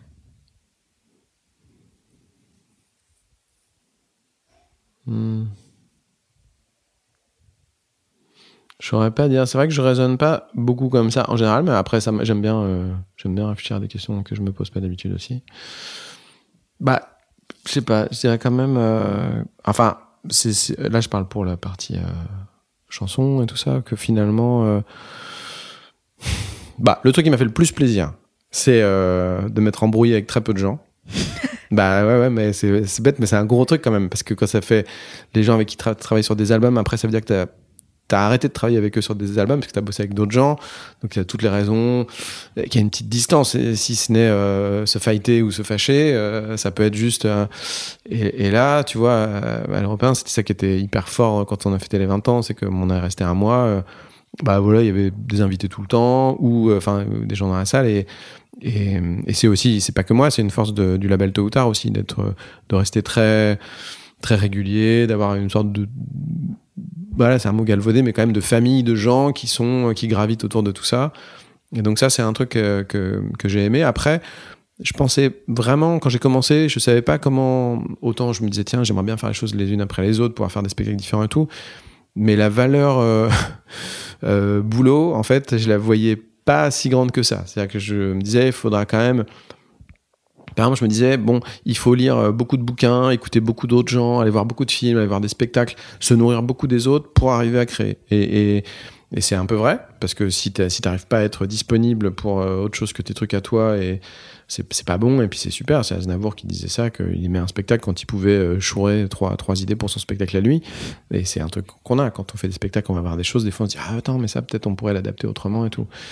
Mais euh, ouais, le, truc de d'y retourner. Quand je parle du boulot, c'est pas le boulot pour le boulot parce que ça, on s'en fout. Enfin, moi, je trouve pas ça génial euh, l'idée de travailler. Je suis pas, c'est pas une valeur que j'ai ancrée en moi si ce n'est que au bout d'un moment, euh, c'est le seul moyen. Comment on fait quand même beaucoup de trucs pas bons, de faire tellement de trucs qu'à un moment donné, il y en a des un peu plus, des, des, pas mal, quoi, tu vois. Et parce que sinon, si tu te dis juste, je vais faire 10 chansons et puis bon, elles vaudront ce qu'elles valent, bah jamais ça marchera parce qu'elles vont trop ressembler à des trucs que tu as déjà fait ou à d'autres chansons de d'autres gens. Et, et puis aussi, euh, quand t'es quand euh, quand t'es quand même un peu excitant parce que t'es un peu nouveau. Tu alors que quand ça fait un moment que t'es là c'est comme un vieux couple, il faut euh, trouver, il faut être très vivant pour, euh, pour, pour, que ça tienne un peu la route. Faut donc proposer des choses, et ça, ça a été super pour moi depuis dix ans de, de justement de pouvoir faire, euh, travailler, faire un film, faire des photos et, et malaxer des trucs euh, qui font que tu rencontres d'autres gens, que ça te, ça te régénère un peu, et puis, et puis que le truc est toujours euh, toujours en mouvement. La hantise que tu as quand tu sors un album aussi, tu as le public, mais même, euh, ça c'est pareil, c'est un truc dont personne va te parler parce que tu parles pas de ça en général, mais les médias, euh, des fois, je me dis, on pose ton disque sur le bureau d'un journaliste, il faut faire partie de la catégorie, pas pour obtenir un super papier, mais juste comme un, un signe d'existence vivante, il faut que la personne se dise, tiens, je suis curieux de l'écouter. Il y a des gens, dans la musique, tu sais très bien, que les, les, programmateurs radio ou machin reçoivent le disque et qui disent ah c'est bon ça va j'ai compris euh, mm. tu vois et ça ça c'est un peu tarantiste quand tu fais des trucs c'est que les gens te disent bon bah ça va j'ai compris du coup, pour un album de 10 chansons, t'en écris combien, genre? Bah, en fait, pour un album de 10 chansons, t'en écris pas tellement plus que 10, t'en fais 12, mais, mais par contre, tu fais euh, 50 débuts de chansons. Parce qu'en fait, les chansons qui, à, auxquelles il manque un truc, tu les arrêtes en cours de route. C'est rare que tu les finisses. Mm. Ou, euh, tu vois, ça se finit. Le moment où tu te dis, ah non, cette chanson, il y a un truc qui cloche, euh, c'est rarement le moment où elle est complètement finie. Et évidemment encore moins le moment où elle serait complètement finie puis complètement euh, orchestrée et enregistrée en studio. Donc euh, donc des chansons vraiment que, que, qui, ont été jusqu'au bout du processus qui, ont été orchestrées et et, que t'abandonnes il y en a finalement assez peu tu vois. Je m'en suis rendu compte là sur le projet des 20 ans puisque à chaque fois on essaie aussi de de chercher sur chaque album les chansons qui avaient été mises de côté justement en allant au bout du, du process et t'en avais, oui, une par album. Mais par contre, des, des débuts de trucs, ah bah oui, là, c'est, je te ferai écouter mon, tu, les mémos vocaux dans mon, le dictaphone, quoi, dans, dans, dans, dans le téléphone, c'est, c'est, c'est l'horreur parce que t'as tout le temps des, des départs, des, et, enfin, c'est pas l'horreur d'ailleurs, c'est, c'est, c'est bien. C'est, c'est comme si, euh, je sais pas, je trouve pas de, de, de comparaison, euh, mais de métaphore pour ça, mais, mais en tout cas, ça fait partie du, du truc, ouais. De toute façon, pour finir là-dessus aussi, euh, dans la mesure où moi, je, je suis pas quelqu'un qui se met au piano pour euh, en se disant bon voilà j'ai un album à faire, je, fais, je vais au piano et que j'en fais euh, peut-être pas tous les jours, mais, mais pratiquement, et que bah, tous les jours tu forcément tu, tu, tu démarres un début de mélodie ou un truc, euh, évidemment qu'il y en a beaucoup qui, qui, passe, qui passent à côté. Ta façon d'écrire, elle a et de, de composer, elle a évolué? Mmh, ça c'est en fait j'ai jamais eu trop beaucoup de de recul sur sur l'écriture et sur tout ça parce que finalement, euh, tu vois, par exemple, je me suis rendu compte là, en, en retrouvant des, des, vieux trucs, des vieux brouillons, des, des, des premiers disques, les premières, mes premières chansons, je les écrivais souvent sur euh, deux, trois pages maximum, quoi. Alors que maintenant, ça peut vraiment être beaucoup plus, vraiment beaucoup plus long, quoi, un cahier par chanson, mettons. Mais et donc, en fait, t'écris quoi dedans alors? Si dans le cahier, bah, en fait, tu, tu, reprends ta chanson. Euh, souvent, tu te dis bon, là, tu as, as, as, deux premières phrases. Mais enfin, je, je, dis n'importe quoi, mais et il faut trouver la troisième. Bon, bah, tu t'en écris une troisième, tu l'arrêtes, t'en écris une, une, deuxième, troisième, une troisième, troisième, quatrième, troisième. Bon, vraiment, il y a beaucoup de rayures sur ta page. Tu dis bon, ok, je reprends sur la page d'à côté au propre. Et donc souvent tu remets un truc euh, qui avance très peu parce que se nourrit juste d'une mini évolution qu'il a eu. Donc euh, et puis après, il y a aussi évidemment des, des, des couplets entiers qui sautent, mais, mais finalement, ça, s'arrive assez peu. C'est plus que tu, tu tournes autour d'une manière de dire le truc et, euh, qui va être le plus fluide possible. Et, et c'est ça qui, te, qui est excitant dans la chanson. C'est aussi les gens qui ont une écriture, en tout cas moi c'est ça qui m'attirait, qui te donne l'impression que c'est très naturel et en fait euh, toi tu te prends beaucoup la tête avec euh, chaque te donne l'impression qu'il n'y a pas de travail derrière, quoi. Ah oui, ça, ça a toujours beaucoup compté pour moi. Euh, euh, pareil pour la scène, je voulais arriver sur scène, m'asseoir au piano, de l'impression, le mec, il- oh, est-ce qu'il a appris à jouer du piano On sait même pas. Euh, tiens, il y a une vidéo qui part dans son dos, il donne l'impression que limite il l'a subi, alors qu'évidemment c'est un truc que tu fixé toi au millimètre et machin, mais, j'aime bien ce côté. euh, parce que finalement c'est un côté personnage de Sampé, quoi. T'es au milieu d'un de plein de trucs qui, qui font partie de ta vie, mais que que tu as l'air de ouais pas avoir choisi toi-même et ça oui ça, compte beaucoup pour moi il y a, il y a vraiment toujours eu ce truc de ça c'est une histoire que j'ai déjà racontée mais que d'une personne qui était venue me voir dans la rue au moment du premier disque qui m'avait dit mais voilà c'est ça on a besoin d'albums comme ça écrits en une journée. Et euh, je m'étais dit ouais putain c'est je m'étais dit bah finalement c'est sympa aussi quoi. C'est à dire que la personne elle- enfin j'ai presque trop réussi le truc que je voulais c'est à dire donner l'impression que pff, voilà quoi tu fais ça de manière très très simple. Et d'une façon générale c'est on parlait de, de l'attraction répulsion sur sur les branleurs mais mais t'as ça aussi sur la sur la par exemple sur les sur les chansons c'est-à-dire que les gens sont très fascinés par l'idée que des fois une chanson euh, euh, de Charles Trenet, euh, La mer, est écrite sur une nappe en un quart d'heure et que ça va lui rapporter euh, 12 millions d'euros, enfin j'en sais rien, tu vois. Et en même temps, ça les énerve. Mais en même temps, ils aiment bien cette mythologie-là. Sauf qu'en fait, bah, l'histoire des, des nappes en papier ou de Picasso qui paye en... Enfin, ça n'arrive jamais. Enfin, c'est peut-être arrivé deux fois, mais les chansons, ça se fait pas comme ça. Enfin, mais ce qui est bizarre, c'est que souvent les gens veulent savoir comment tu fais ou filmer. Par exemple, faire de, souvent, t'as le truc, on aimerait, on a un projet de documentaire, on voudrait vous suivre dans la création. Tu te dis, ouais, mais attendez, la création, c'est, un peu rien, quoi. C'est, moi, je suis chez moi, euh, je vais passer 2-3 heures, à un moment donné, euh, je vais me faire un café au milieu, je vais passer d'un piano à, à un autre clavier, mais euh, il y aura rien de spectaculaire, quoi. Donc, il y aura, il y aura pas de moment où il va y avoir un jaillissement de, de 15 phrases de suite ou de, où je vais gratter le papier. Oui, oui, on sait, on sait. Sauf que, bon, bah, du coup, ils viennent, il se passe rien. Et ils disent, ouais, est-ce que ce serait possible, là, de, de réécrire? Ils disent, bah, non, mais les gars, euh, soit vous voulez filmer. Mhm. Et Mathieu Bogart avait fait un projet comme ça, qui était, où il s'était filmé lui, sur l'écriture de son album Michel. Et en fait, en fait, c'était hyper. euh, moi, moi, c'est le document de création que je trouve le plus juste que j'ai vu. C'est-à-dire que c'est exactement comme ça. C'est-à-dire, euh, il se passe pas grand-chose. Le soir, des fois, il se filme. euh, c'est vraiment un peu ingrat. En plus, il se filme des fois, il s'avantage pas beaucoup. Et il dit ah là, je suis, dé- je suis- déprimé, euh, j'ai rien trouvé. Puis le lendemain, il dit ah, je suis hyper content, j'ai trouvé ces trois mots-là.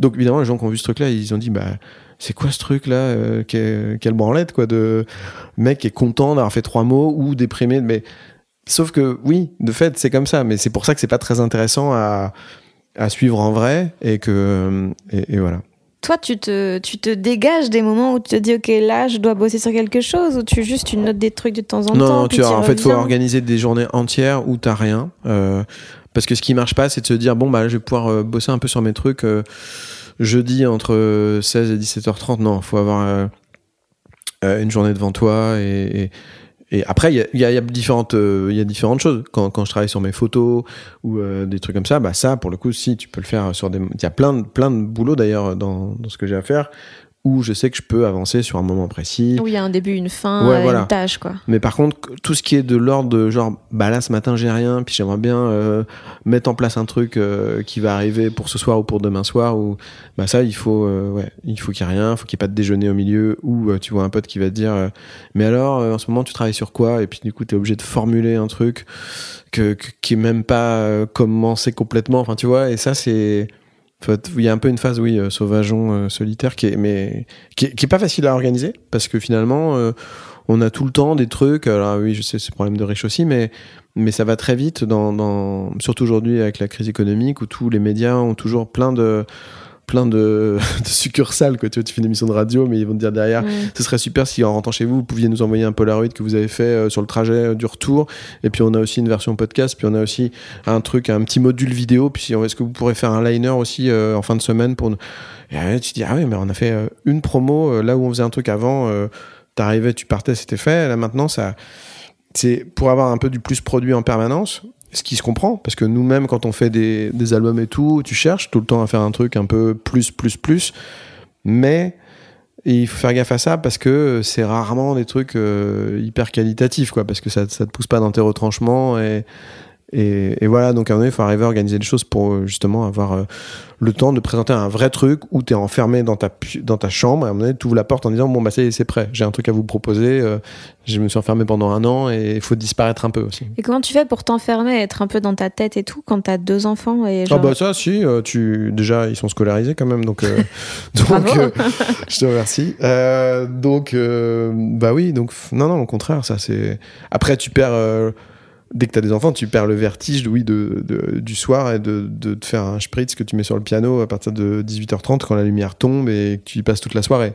ça cette zone là elle s'en va mais c'est pas complètement grave. Alors c'est grave en termes un peu d'un certain plaisir parce que c'est agréable de faire ça et ce moment-là. Mais par contre, souvent euh, les trucs que tu fais en journée euh, qui tiennent la route, ils sont plus valables que les trucs de la nuit parce que la nuit justement, il y a une sorte de truc un peu, tu te laisses porter. t'es- Je suis un artiste maudit. voilà, t'es artiste maudit, tu trouves que tes accords ils sont trop beaux parce que justement euh, ton spritz était bien chargé donc euh, tu t'es laissé trop porter.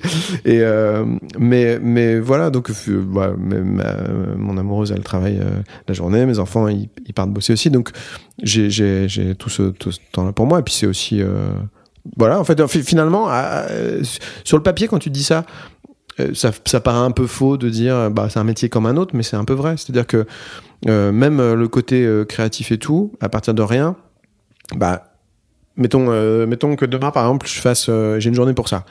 Bah, moi, j'adore euh, me, balader euh, dans Paris, me dire, tiens, je vais euh, marcher, euh, je sais pas, au parc Montsouris, alors que j'habite Belleville, traverser la, bouffer dans un... Mais en fait, je vais pas y aller parce que je vais bosser chez moi pour trouver quelque chose.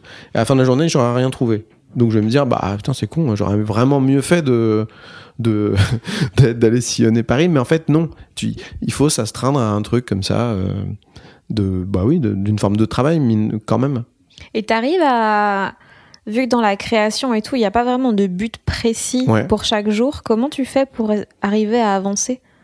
Bah, c'est pour ça qu'il faut être régulier. Puis après, tu vois, par exemple, je te parlais du truc que j'ai été faire à la Osgore où je fais euh, des photos des gens. Bon, bah, j'ai vu tous les trucs. On a mis en place les trucs, les sessions photos. Puis euh, après, j'ai dîné avec les gens de là-bas. Puis à 23h30, t'es dans ta chambre d'hôtel.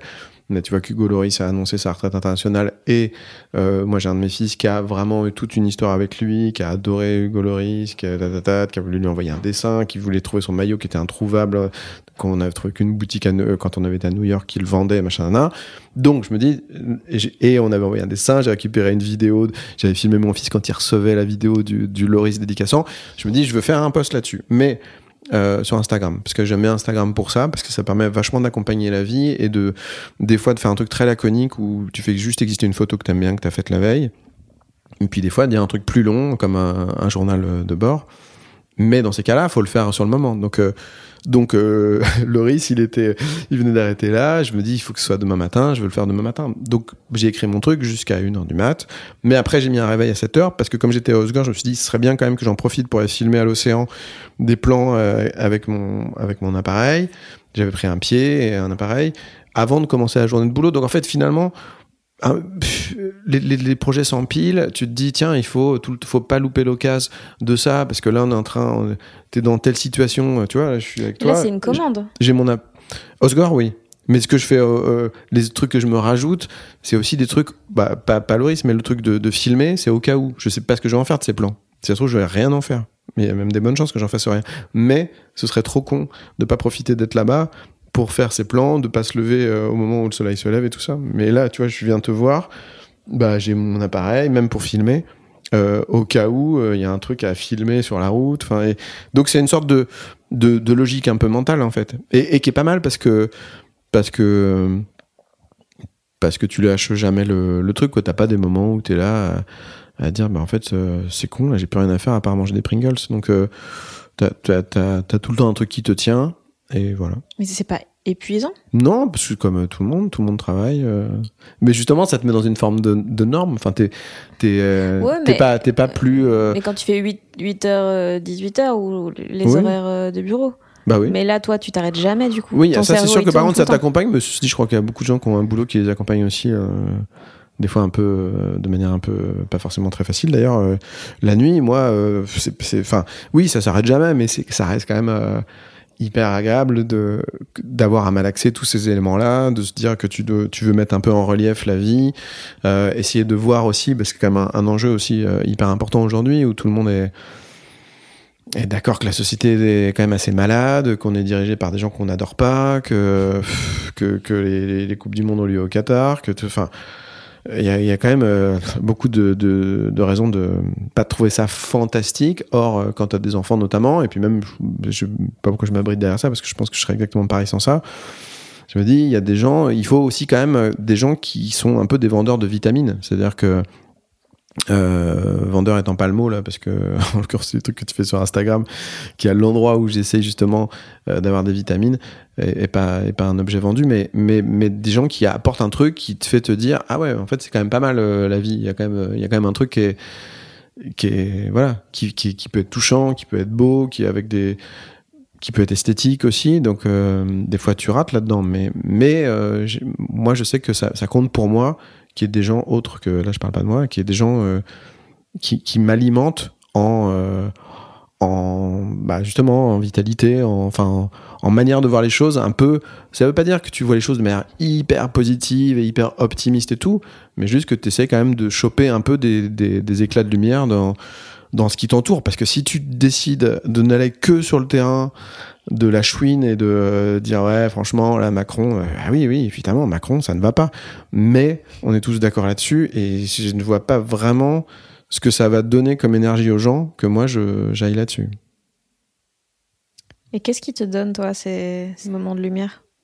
Ah bah, d'être euh, bah, d'autres gens euh, tu vois tu vois je te parlais d'Albin enfin ça peut être des amis qui font des choses et, et c'est d'ailleurs un peu plus délicat d'ailleurs quand, quand c'est des amis à toi et que tu écoutes leurs projets tu dis voilà putain pourvu que j'aime bien parce que mais ça ça me rend hyper content. Les gens que autour de moi qui créent des trucs mais, mes parents par exemple qui, sont créateurs ils ont toujours m'ont toujours dit ça. Quand quand j'étais plus jeune euh, le moment où je vivais encore avec eux et où je faisais déjà des trucs un peu soit de la musique soit d'autres choses du, théâtre et tout ils disaient nous c'est marrant la maison il y a un truc on sent quand euh, quand euh, y a, quand on est tous les trois dans des pièces différentes à bosser sur nos trucs il y a c'est comme si la maison elle respirait mieux quoi. Il y a un, truc de bah, d'énergie consacrée quoi. Parce que tu filtres. T'es comme une euh, comme une, une, une carafe d'eau qui filtre le calcaire quoi. Tu tu c'est pas c'est pas menti ce que tu montres mais c'est filtré. C'est euh, aussi la théorie de Truffaut sur euh, que les films sont comme des trains dans la nuit parce qu'il n'y a pas d'embouteillage dans les films alors que dans la vie il y a des embouteillages et que les les films, même si les films de Truffaut essayent de montrer la vraie vie, c'est une sorte de vie améliorée dans la mesure où, euh, où elle avance, ou euh, voilà. Moi, moi je, je crois beaucoup à ce truc-là. Toi, tu filtres aussi beaucoup dans tes chansons? Bah, euh, tu filtres dans le sens, dans la mesure où même un truc qui va, même si tu dois mettre en scène un, une tristesse, un chagrin ou, ou un ennui, t'essaies de le pousser à son paroxysme de l'ennui ou à son, ou la tristesse à son paroxysme. Enfin, tu vois, tu, tu, tu fais un effet loop pour que ça ait un intérêt. Donc oui, c'est une forme de, d'organisation, euh, d'une matière qui est une vraie matière au départ, mais que, mais que tu organises. Parce que sinon, si tu fais juste un témoignage de ta vie comme ça, au, sans style, sans épuré, sans, sans organisation, bah c'est ce que te demandent de faire les psys quand ils disent bah écrivez un peu là ce qui vous soucie en ce moment. Bah ça, ça, ça ennuie tout le monde et ça, ça fait envie à personne. Et comment tu sais que quelque chose vaut la peine d'être raconté? Euh, je sais pas quelque chose vaut, si quelque chose vaut la peine d'être raconté avant que ce soit raconté, avant que ce soit fini d'être écrit. Parce que moi, j'aime pas trop les sujets, j'aime pas trop les histoires, j'aime bien les, le, les ambiances, les, les sensations, des trucs comme ça. Donc, euh, l'enjeu, je me dis jamais, oh là là, cette histoire, elle est géniale, là, tout le monde va se régaler. Après, pour être franc, justement, il y a quand même aussi une différence entre, par exemple, ce que tu mets sur Instagram et ce que tu mets, euh, ce qui fait faire l'objet d'une chanson. Et d'ailleurs, euh, des fois, tu, mets un truc sur Insta et les gens te disent Ah bah ça, ça pourrait faire une chanson. Ah, tu te dis Bah non, je vais pas faire une chanson sur le fait que mon fils a envoyé un dessin à Hugo Loris. Ça, ne, ça ne va pas fonctionner comme. Euh, comme ça va mal résister aux années. Mais, mais euh, donc, donc voilà. Donc là, de temps en temps, c'est vrai que si je, je t'avais dit ça pour être franc, euh, tu sais que une histoire aussi peut passer sur Instagram parce que tu racontes un truc et tu te dis Bon, je vais bien réussir à le mettre en forme. Mais en, en chanson, non. Ou en, en film ou en théâtre, non, parce que parce que ça dépend vraiment de, ce que ça devient. La même histoire peut devenir hyper euh, lourdaude et, les gens souvent croient beaucoup au sujet. Ils vont te dire euh, ah ouais tiens c'est un bouquin, ça parle de quoi? Bah en fait, euh, si ça parle d'un mec qui est dans un appartement avec sa copine euh, durant tout le bouquin, ça va rien dire du livre parce que ça dépend vraiment comment c'est c'est gaulé, comment c'est écrit. Et le style joue énormément et ça joue beaucoup sur les gens aussi. Les gens sont très sensibles au style, mais ils s'en rendent pas forcément compte. Ils ont l'impression que que ce qu'ils aiment bien c'est l'histoire tu vois je me souviens d'avoir vu un chanteur quand j'étais étudiant à Rouen on était toute une bande de gens qui étaient très fans de Barbara par ailleurs.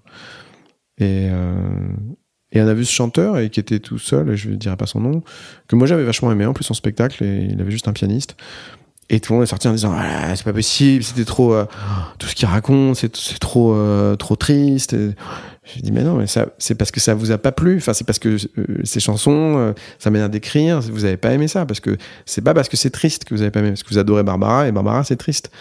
Mais Barbara vous trouvez ça super parce que bah, la façon dont elle organise sa tristesse, ça, ça, ça vous touche et, et ça vous ça vous plombe un peu moins du coup parce qu'il y a une sorte de charme de ça. Donc, euh, mais c'est difficile d'avoir conscience de ça. T'as toujours un peu l'impression de que t'as pas aimé un film euh, parce que ça parle de ça ou tout ça. Tu te dis rarement que c'est parce que euh, telle scène de café a été filmée comme on en a déjà vu 40 000 fois. euh, ou enfin, tu vois, le, le style est difficile à analyser. Et toi, comment tu travailles le tien? Est-ce que c'est un truc conscient ou c'est juste Non. ta façon d'analyser qui fait que tu retranscris comme ça? Ça rejoint un peu ce qu'on disait sur le fait de, de bosser à l'infini, c'est que finalement ton style il, a- il avance euh, pas malgré toi, mais il, avance un peu avec, avec toi, euh, à force de faire des choses. euh, En photographie par exemple, c'est, très net, parce qu'en photo, tu pourrais te dire. La, photographie, c'est un, un point commun avec l'écriture là-dessus, c'est que les gens ils vont te dire ah non mais moi j'écris pas bien, ou ah bon moi je sais pas faire de photos, enfin et ils ont l'impression que bah, des gens euh, à l'inverse de ça, boum, ils savent super écrire dès le début, super faire des photos hyper cadrées. Je sais que la manière dont je cadre mes photos, euh, elle, est venue peu à peu. Je dis pas qu'elle est incroyablement géniale aujourd'hui et qu'elle était nulle au départ, mais quand même, ça m'arrive de retomber sur des photos d'il y a 15 ans. Et de me dire mais pourquoi j'ai pris ça comme ça? Je vois le je vois la scène et je me dis euh, fallait vraiment la prendre plutôt dans cet axe là et mais c'est pas un truc que j'ai théorisé euh, au fur et à mesure. C'est juste qu'à force de faire des photos bah oui ton mon cadre il s'est il s'est déplacé comme ça. Donc c'est non je crois pas trop aux théories là-dessus aux ateliers d'écriture tous ces trucs là Pourquoi t'aimes la photo? Bah parce que c'est gratuit quoi. C'est à dire que non mais c'est gratuit dans le sens que un truc qui, qui, qui n'existait pas euh, deux minutes avant et, euh, et que tu ne reverras jamais de ta vie peut être intéressant.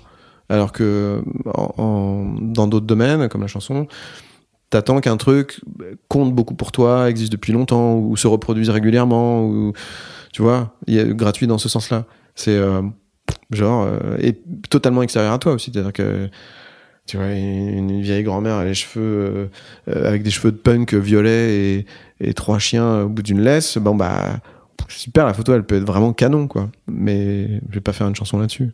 Donc c'est un un autre domaine qui qui et qui, est- et pour cette raison-là, parce que au lieu de te dire au fond de toi, euh, tiens, euh, qu'est-ce que j'ai à dire, qu'est-ce que je ressens, et qui vaille vraiment la peine d'être dit et tout ça, là, t'es dans un truc, euh, t'es dans une, ouais, face au rayon des bons becs et tu, tu, tu prends, et des fois il y a, rien, il y a aucun bonbon, mais de la journée ou tout ça, mais souvent euh, il y, a, un truc.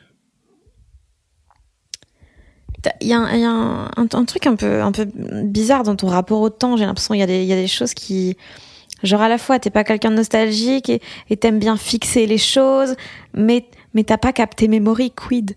Allô, ici la Fanny du montage. Euh, je précise pour ceux qui ne savent pas, Memory, c'est une pièce de Vincent Delerme jouée de 2011 à 2013 dans laquelle il parlait de notre rapport au temps et aux souvenirs. Et donc, c'est pour ça que je trouve très ironique le fait qu'il ne l'ait jamais filmé et donc il n'existe aucune copie. Moi, j'adore le temps. En fait, Euh, j'adore. euh, je trouve ça toujours marrant que les gens, ils ont un vrai truc avec ça. euh, un peu peur de ça aussi, et ça se comprend. Il y a des gens aussi qui ont, vécu des trucs euh, qui, dont ils veulent plus du tout se souvenir et, et qui veulent. Et, moi, j'ai un peu le truc inverse. Non pas que ce que j'ai vécu était tout le temps génial, mais c'est simplement que, que ça me plaît de, de contenir. De contenir des trucs et, et de le télescoper en permanence avec qui on est aujourd'hui. Et de me dire, ça, c'est marrant, on est passé par là on a tous traversé ce truc-là, et puis là, on est dans une soirée en train de boire des coups, alors qu'en fait, euh, en ayant un peu une posture sociale, alors que finalement, bon, bah voilà, on a tous, euh, tous collé nos, chewing-gums sous une table de bahut, quoi, en gros. Donc, euh, donc ça permet aussi de, niveler les trucs et de pas trop se la raconter, ou de, enfin, ou de se rassurer, je sais pas. Enfin, ça m'a toujours plu, puis ça m'a toujours J'aime ça. Si je me promène dans un coin, dans une rue de Paris, où j'ai vécu un truc il y a longtemps, je vais pas me dire ah là là c'était génial j'aimerais tellement revivre ça tout mais par contre ça me plaît de voir la fenêtre de, de me dire tiens c'est marrant euh, ils ont repeint comme ci comme ça enfin de, de voilà de superposer euh, comme des couches le truc. Memory c'est un peu un hasard euh, que ait pas été euh, enfin là ça fait 20 ans que je fais ça les 10 premières années l'industrie était quand même plus relaxe économiquement donc donc il y avait plus de captation de spectacles et tout ça. Maintenant c'est quand même moins moins moins systématique euh, tout le temps des soundbooks euh, qui, avec les partitions qui sortaient des albums, c'est moins le cas aujourd'hui et tout ça. Mais mais Memory ça a été capté et le mec s'est fait braquer son Oh son ordinateur le soir même en fait avec la, la- la piste de son. Donc on a la piste visuelle, on a les images, mais on n'a pas le son. donc donc après c'est un projet ré- régulier de se dire bon euh, quand même ce serait bien de revoir ces images. Se demander si on peut pas choper sur d'autres trucs à partir de d'autres spectacles dont on aurait une trace audio mais c'est quand même un mec qui parle donc si si si t'as pas le son euh, bon bref. Et puis ça m'allait aussi un côté un peu euh, c'était un peu la mythologie Valérie Le Mercier là qui filme jamais ses spectacles.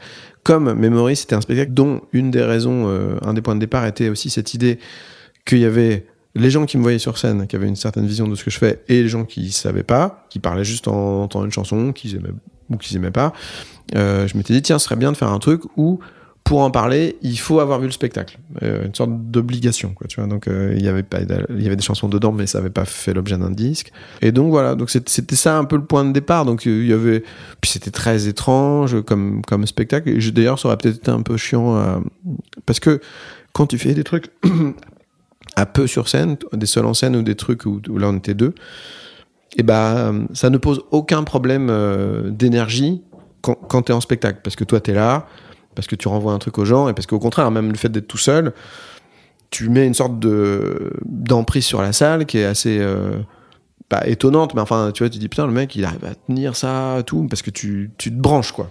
Vraiment c'est le meilleur le meilleur verbe qu'on puisse utiliser c'est un truc un peu électrique comme ça tu te branches sur les gens tu les tiens et, et voilà quand tu filmes ça, bah, ça reste quand même un mec qui a son piano pendant 1h40, donc à se taper en, vidéo, c'est pas simple. De temps en temps, on l'a fait, et les fois on l'a fait, il faut toujours trouver un peu des astuces. Surtout que moi, je veux pas qu'il y ait une grue qui passe au-dessus des gens, je veux pas qu'on voit un technicien sur le côté parce que ça sort tout de suite les gens de, de l'histoire. Donc, euh, donc techniquement parlant, t'es es quand même assez vite limité. Donc euh, voilà, mais, mais finalement, tu vois, Memory qui n'existe pas. Bon, si ça existait, je serais très content, mais euh, ça n'existe pas. Je me dis bon, c'est un peu, Mais c'est un un truc peu un peu ironique. euh, Hein? Il y a un truc un peu ironique, frustrant. De... Ah oui. Bah aussi ça, ça permet aussi aux gens qui pensent qu'ils l'ont pas vu et qui pensent que c'était super de rester là-dessus. Alors peut-être s'ils le voyaient. d'où ça vient ton ta- curiosité et ton observation pour les détails et tout, le fait de, de pouvoir. J'ai lu que tu avais dit un truc. euh, J'aime dire des choses sentimentales sans dire les sentiments eux-mêmes. Et il y a un truc Mm. toujours de parler de la côté des choses autour. Mm. Et je trouve qu'il là m'a un peu fait penser à Holden Caulfield de la Trap Cœur pour Ouais. le coup. Ce côté de ouais s'accrocher à des détails pour euh, ne pas aller au cœur des choses. Euh, de mon père. Ça vraiment, tu vois, moi je suis pas quelqu'un qui met le, le sujet systématiquement là-dessus. Et puis même souvent, tu vois, avec mon père, on a toujours, on n'a jamais fait de promo ensemble, tu vois.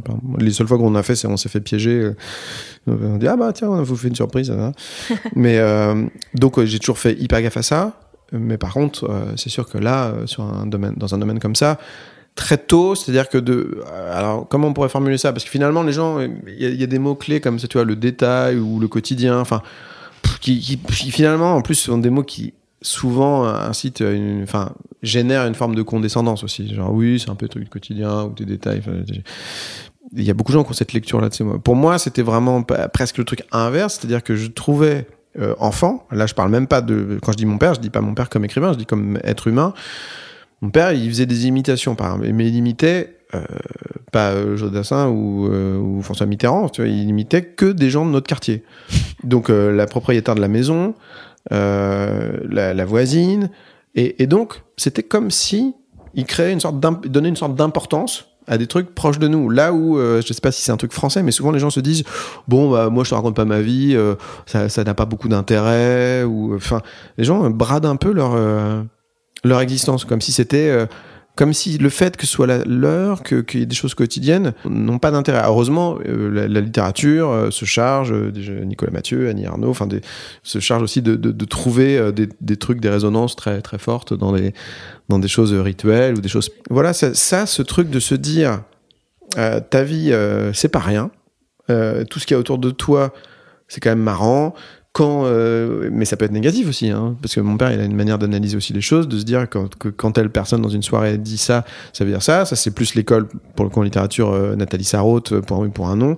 Le fait qu'à un moment donné, telle personne, un, un moment, a dit ça. Après, il y a des gens qui n'ont pas du tout envie de s'emmerder avec ce genre de, micro-détails, tu vois, qui disent voilà, quelle prise de tête et ça. Mais moi, je trouve ça, intéressant parce que ça dit toujours quelque chose des gens, de, de ton rapport aux choses et, et, finalement, euh, tu vois là, euh, ouais, de passer. du- Enfin, moi par exemple, j'adore le tête-à-tête parce que tu, passes du temps avec quelqu'un, que ce soit euh, dans ce qu'on fait là, ou euh, quand tu parles avec quelqu'un dans un bar, ou après un concert, ou même un ami que tu as depuis toujours et que tu revois juste pour déjeuner. C'est, tu te branches quand même sur une sorte de logique face à toi, d'une manière que, dont, tu te brancherais pas du tout si, que si tu fais une conférence de presse, ou si tu, ou si t'es avec plein de gens, ça peut être très sympa. Ou, et d'ailleurs, tout le monde se dit. Les, les dîners où il y a plein de monde, euh, en gros, rien ne se dit. Euh, alors que si tu vois des gens en très petit comité, bah tu peux plus te permettre d'être toi, d'être perso, de, fin de, de dire des trucs un peu euh, difficiles à dire s'il y a trop de témoins et et, donc ça, ça, joue beaucoup. Donc finalement, euh, le sens du détail, pour moi, ça a toujours été aussi ce truc un peu du tête-à-tête. C'est-à-dire que dans, dans, dans ce que je fais, dans ce que j'aime, dans les films que j'aime, c'est quand même euh, souvent ça. C'est souvent des gens qui sont euh, qui sont dans un appartement, ou qui discutent, ou qui ont une histoire d'amour comme ci, comme ça. Mais mais oui, c'est rarement des grandes fresques avec euh, 48 personnages. Il y a un truc que, j'aime beaucoup là-dedans qui est que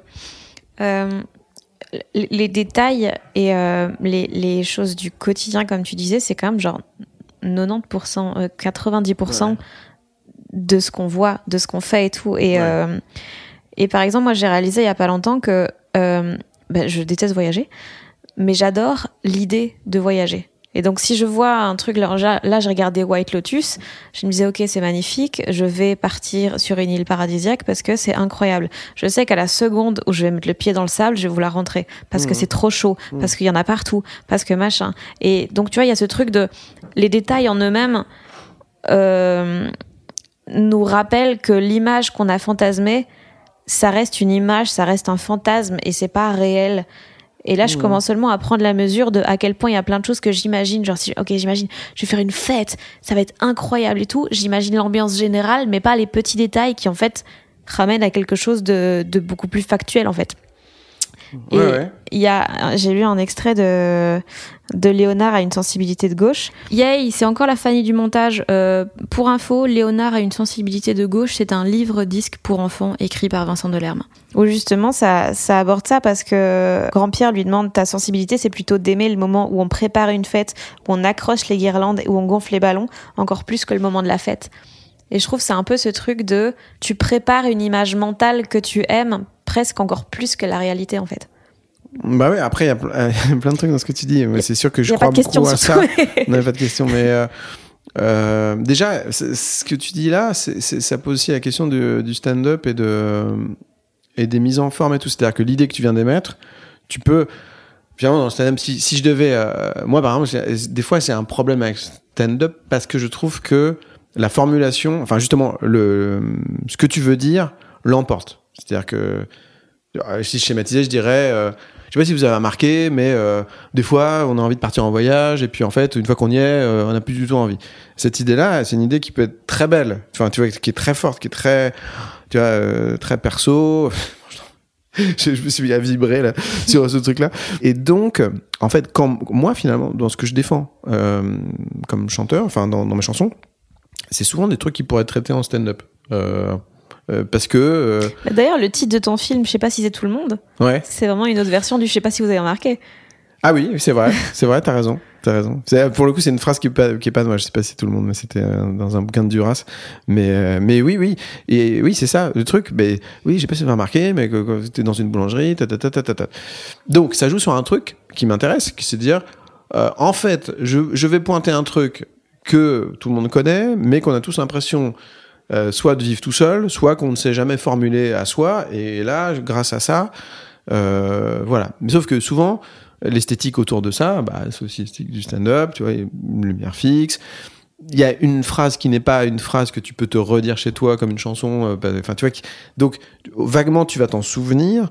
Et, ça, souvent je me dis, il y a un gâchis de ça parce qu'il y a plein de super idées, mais qui sont euh, envoyées comme ça. Et, et, voilà, je sais pas pourquoi je suis parti de ça parce que parce que aussi parce que c'est toi qui, me- qui, qui pose cette question-là et et que effectivement euh, tu dis euh, 90 mais oui c'est même euh, encore plus que ça quoi le, toutes ces choses qui sont nos logiciels qui sont des trucs finalement ce qui va leur donner une encore une fois c'est ce qu'on disait tout à l'heure la différence entre rédiger un truc pour ton psy et en faire quelque chose qui, que tu peux présenter sur une scène, là pour le coup en stand-up ou en, en spectacle de chansons, bah il faut l'organiser d'une manière qui, ouais, qui tient la route, qui est convaincante et qui, fait que les gens basculent de ton côté au lieu de se dire euh, oui je vois le truc mais bon est-ce que ça vaut la peine d'en faire quand même un spectacle ou et du coup j'ai pas répondu au truc de le l'avant euh, le truc de avant oui je, je crois quand même pas mal à ça le- j'ai un- moi j'ai un de mes deux fils qui est très là-dedans qui dit toujours euh, Ah, j'ai hâte de ça parce qu'il va y avoir ça qui se projette tout le temps et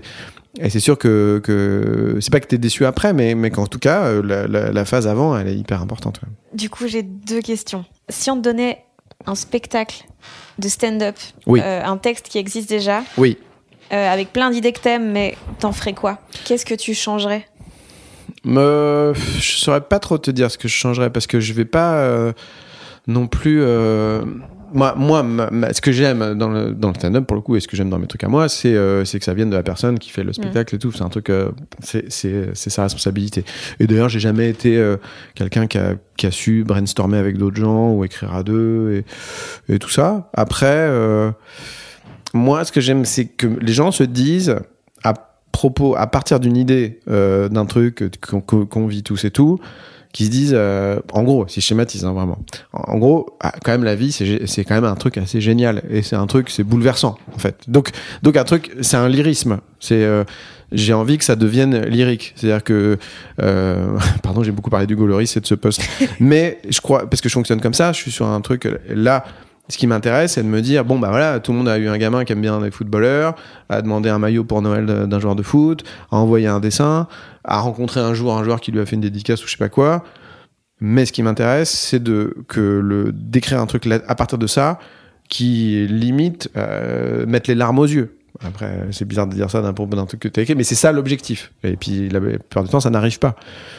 Mais euh, mais quand même, c'est-à-dire et le lyrisme, c'est euh, c'est ça, c'est c'est rendre hommage à ce qu'est notre vie en se disant euh, waouh quand même. Parce que finalement euh, je trouve que les gens ils se permettent d'être lyriques euh, enfin ils, conçoivent les choses lyriquement que sur des décès que sur enfin tu vois et d'un seul coup ah elle comptait tellement dans notre vie euh, Mylène de Mongeau que, que dont personne n'a jamais parlé avant personnellement. Je dis pas ça contre elle. Moi je, je trouve ça fou à quel point les gens ont du mal à, juger, euh, alors que c'est en train de se passer, de, de, la force de ce qu'ils sont en train de vivre. Parce que sur leur lit de mort, ils vont dire Putain, c'était tellement génial euh, quand j'avais 48 ans et que, et que je faisais ça. Et bah oui, bah dis-le maintenant ou formule-le maintenant. Ça, ça n'a pas de sens de dire juste c'est génial ce que je vis maintenant. Mais en tout cas, on sait qu'à un moment donné, on va être dans un truc, on est, c'est de passage que voilà euh, tant que qu'on a la chance de pas être trop malade ou trop c'est quand même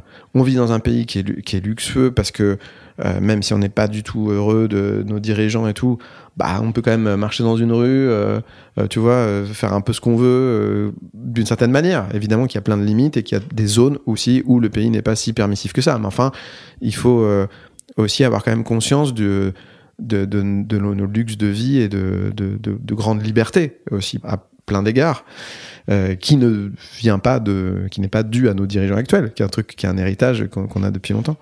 Mais voilà donc euh, donc voilà je dirais que c'est ça que j'essaierais de mettre euh, bah oui ou de l'émotion je dis du lyrisme c'est voir montrer le côté touchant. Ça veut pas dire que c'est génial que c'est hyper important mais c'est juste c'est- touchant. Mais là, tu dis, les gens en général, ils se permettent le lyrisme que pour les décès et tout, mais concrètement, là, c'est pas un décès, mais c'est une fin quand même. Hugo qui part. Oui, C'est euh, bah, une fin sans en être une parce qu'il arrête juste l'équipe de France, donc tu pourrais dire bon bah j'attendrai qu'il soit parti, euh, qu'il prenne vraiment sa retraite complètement pour faire un truc sur lui. Non, c'était une occasion de, de témoigner quelque chose à quelqu'un. Euh. oui, c'est sûr que les, les, fins, les fins de tournée, euh, ça permet aussi autre chose, mais mais moi bah, j'ai toujours beaucoup mis, enfin j'ai toujours voulu faire des chansons qui rendent hommage au sentiment amoureux quand il est là, pas que sur des ruptures et tout ça. J'ai assez peu de chansons de rupture lié à la rupture sentimentale. J'ai beaucoup de chansons où euh, le, le t'es amoureux, tu, tu, traverses la ville pour rejoindre quelqu'un que t'aimes, et, et ça, euh, bah, une fois que tu le dis, tu dis oui, bon, bah, comme tout le monde, bah, en fait, non. Parce qu'en chanson, il y a une énorme tradition de faire des chansons seulement quand la personne est partie, euh, et que ça va pas bien. Et, Pourquoi, tu penses?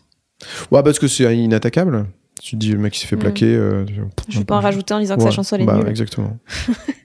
et parce que il y a une non mais c'est c'est euh, c'est une valeur sûre quoi tu vois c'est c'est c'est comme si oui c'est comme si tu dis euh, tu fais une chanson sur quelqu'un qui a disparu euh, euh voilà c'est bon c'est pas tout à fait pareil mais et puis parce que il y a une culture aussi de la de comment dire un, peu négative c'est-à-dire que tout ce qui est un peu torturé est davantage respecté dès que tu fais une chanson plus positive, évidemment que tu as toujours le, risque de faire un truc très cucul à praline. Donc, euh, donc tout le monde a très peur de ça, parce qu'en chanson, euh, ça fait peur. C'est normal. Parce que ça peut être très cucu et, ça ne va pas quand c'est ça. Mais c'est justement l'enjeu d'arriver à faire un truc positif, mais qui, qui tienne la route et qui reste à peu près élégant. Enfin, bon, pardon, je dis des trucs comme si c'était euh, ce qui caractérise ce que je fais, mais c'est ce que tu vises, encore une fois. C'est pas forcément ce que tu obtiens, mais voilà. Dernière question pour boucler la boucle d'une demi-question que j'ai posée au début. Il y a quoi sur ta liste des plus? Euh, je pense. Euh, alors attends, c'est pas facile. Hein, c'est comme. Euh, euh, je pense être un mec assez sympa quand même. Ce qui est très con, mais finalement qui compte pas mal dans quand tu fais ces métiers-là aussi, parce qu'au bout d'un moment. Euh, en plus, je crois qu'il y a eu un moment où il y avait une sorte de mythologie des chieurs et c'est fini. Mais ça, c'est pas mal parce que tu vois, genre le mec ou les filles qui, parlaient mal aux gens, qui avaient des exigences pas possibles en tournée et tout, qui disaient bonjour à personne. Enfin, Bon, euh, ça c'est quand même un truc qui est agréable quand ça fait un moment que tu fais ça, c'est que tu passes dans un théâtre où tu es déjà allé, et si tu y as déjà été, tu, sais que les gens, ils se disent, ils ont un bon souvenir, enfin, tu compliques pas la, la sauce, quoi. Enfin, moi, je, je sais que j'aime pas trop le conflit, et que, et que ça c'est une de mes grosses fiertés, c'est de me dire, euh, les mecs avec qui je fais des spectacles de, de, mon équipe technique, là, depuis 20 ans, euh, pour certains, enfin, l'ingé son, il est là depuis le premier, premier spectacle de ma première tournée, mec en lumière est là depuis 2004. On sait jamais, il y a jamais eu un, une engueulade, quoi. Mais c'est, euh, alors que moi, je suis assez exigeant sur des trucs, mais c'est un, bon, voilà. Donc, euh, je pense que je suis assez facile à vivre. Ouais. Je dirais que c'est mon point fort. Okay. Merci Vincent. je t'en prie.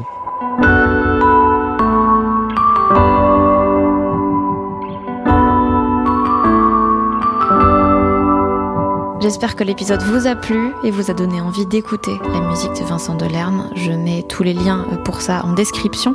Et d'ailleurs, pour fêter ses 20 ans de carrière, euh, Vincent vient de sortir un livre disque qui contient un bouquin de photos, de notes, tout ça, et deux albums. Le premier, comme une histoire, il rassemble plein d'archives, de vieux enregistrements, des morceaux inédits. Et le second, sans paroles, ce sont des versions piano de 20 chansons à lui. Prochain épisode, des gens qui doutent dans deux semaines. D'ici là, n'hésitez pas à vous abonner à ce podcast, à laisser des commentaires, des étoiles et tout, ça aide vraiment beaucoup. Et puis, euh, vous pouvez me suivre sur les réseaux at Fanny Ruet pour être tenu au courant de la suite. Des bisous Et puis des bisous aussi à Maxime Moitieu qui a composé ce générique et mixé cet épisode. Hey, it's Paige DeSorbo from Giggly Squad. High quality fashion without the price tag. Say hello to Quince. I'm snagging high-end essentials like cozy cashmere sweaters, sleek leather jackets, fine jewelry, and so much more. With Quince being 50 to 80% less than similar brands. And they partner with factories that prioritize safe, ethical, and responsible manufacturing. I love that. Luxury quality within reach. Go to quince.com slash style to get free shipping and 365-day returns on your next order. quince.com slash style.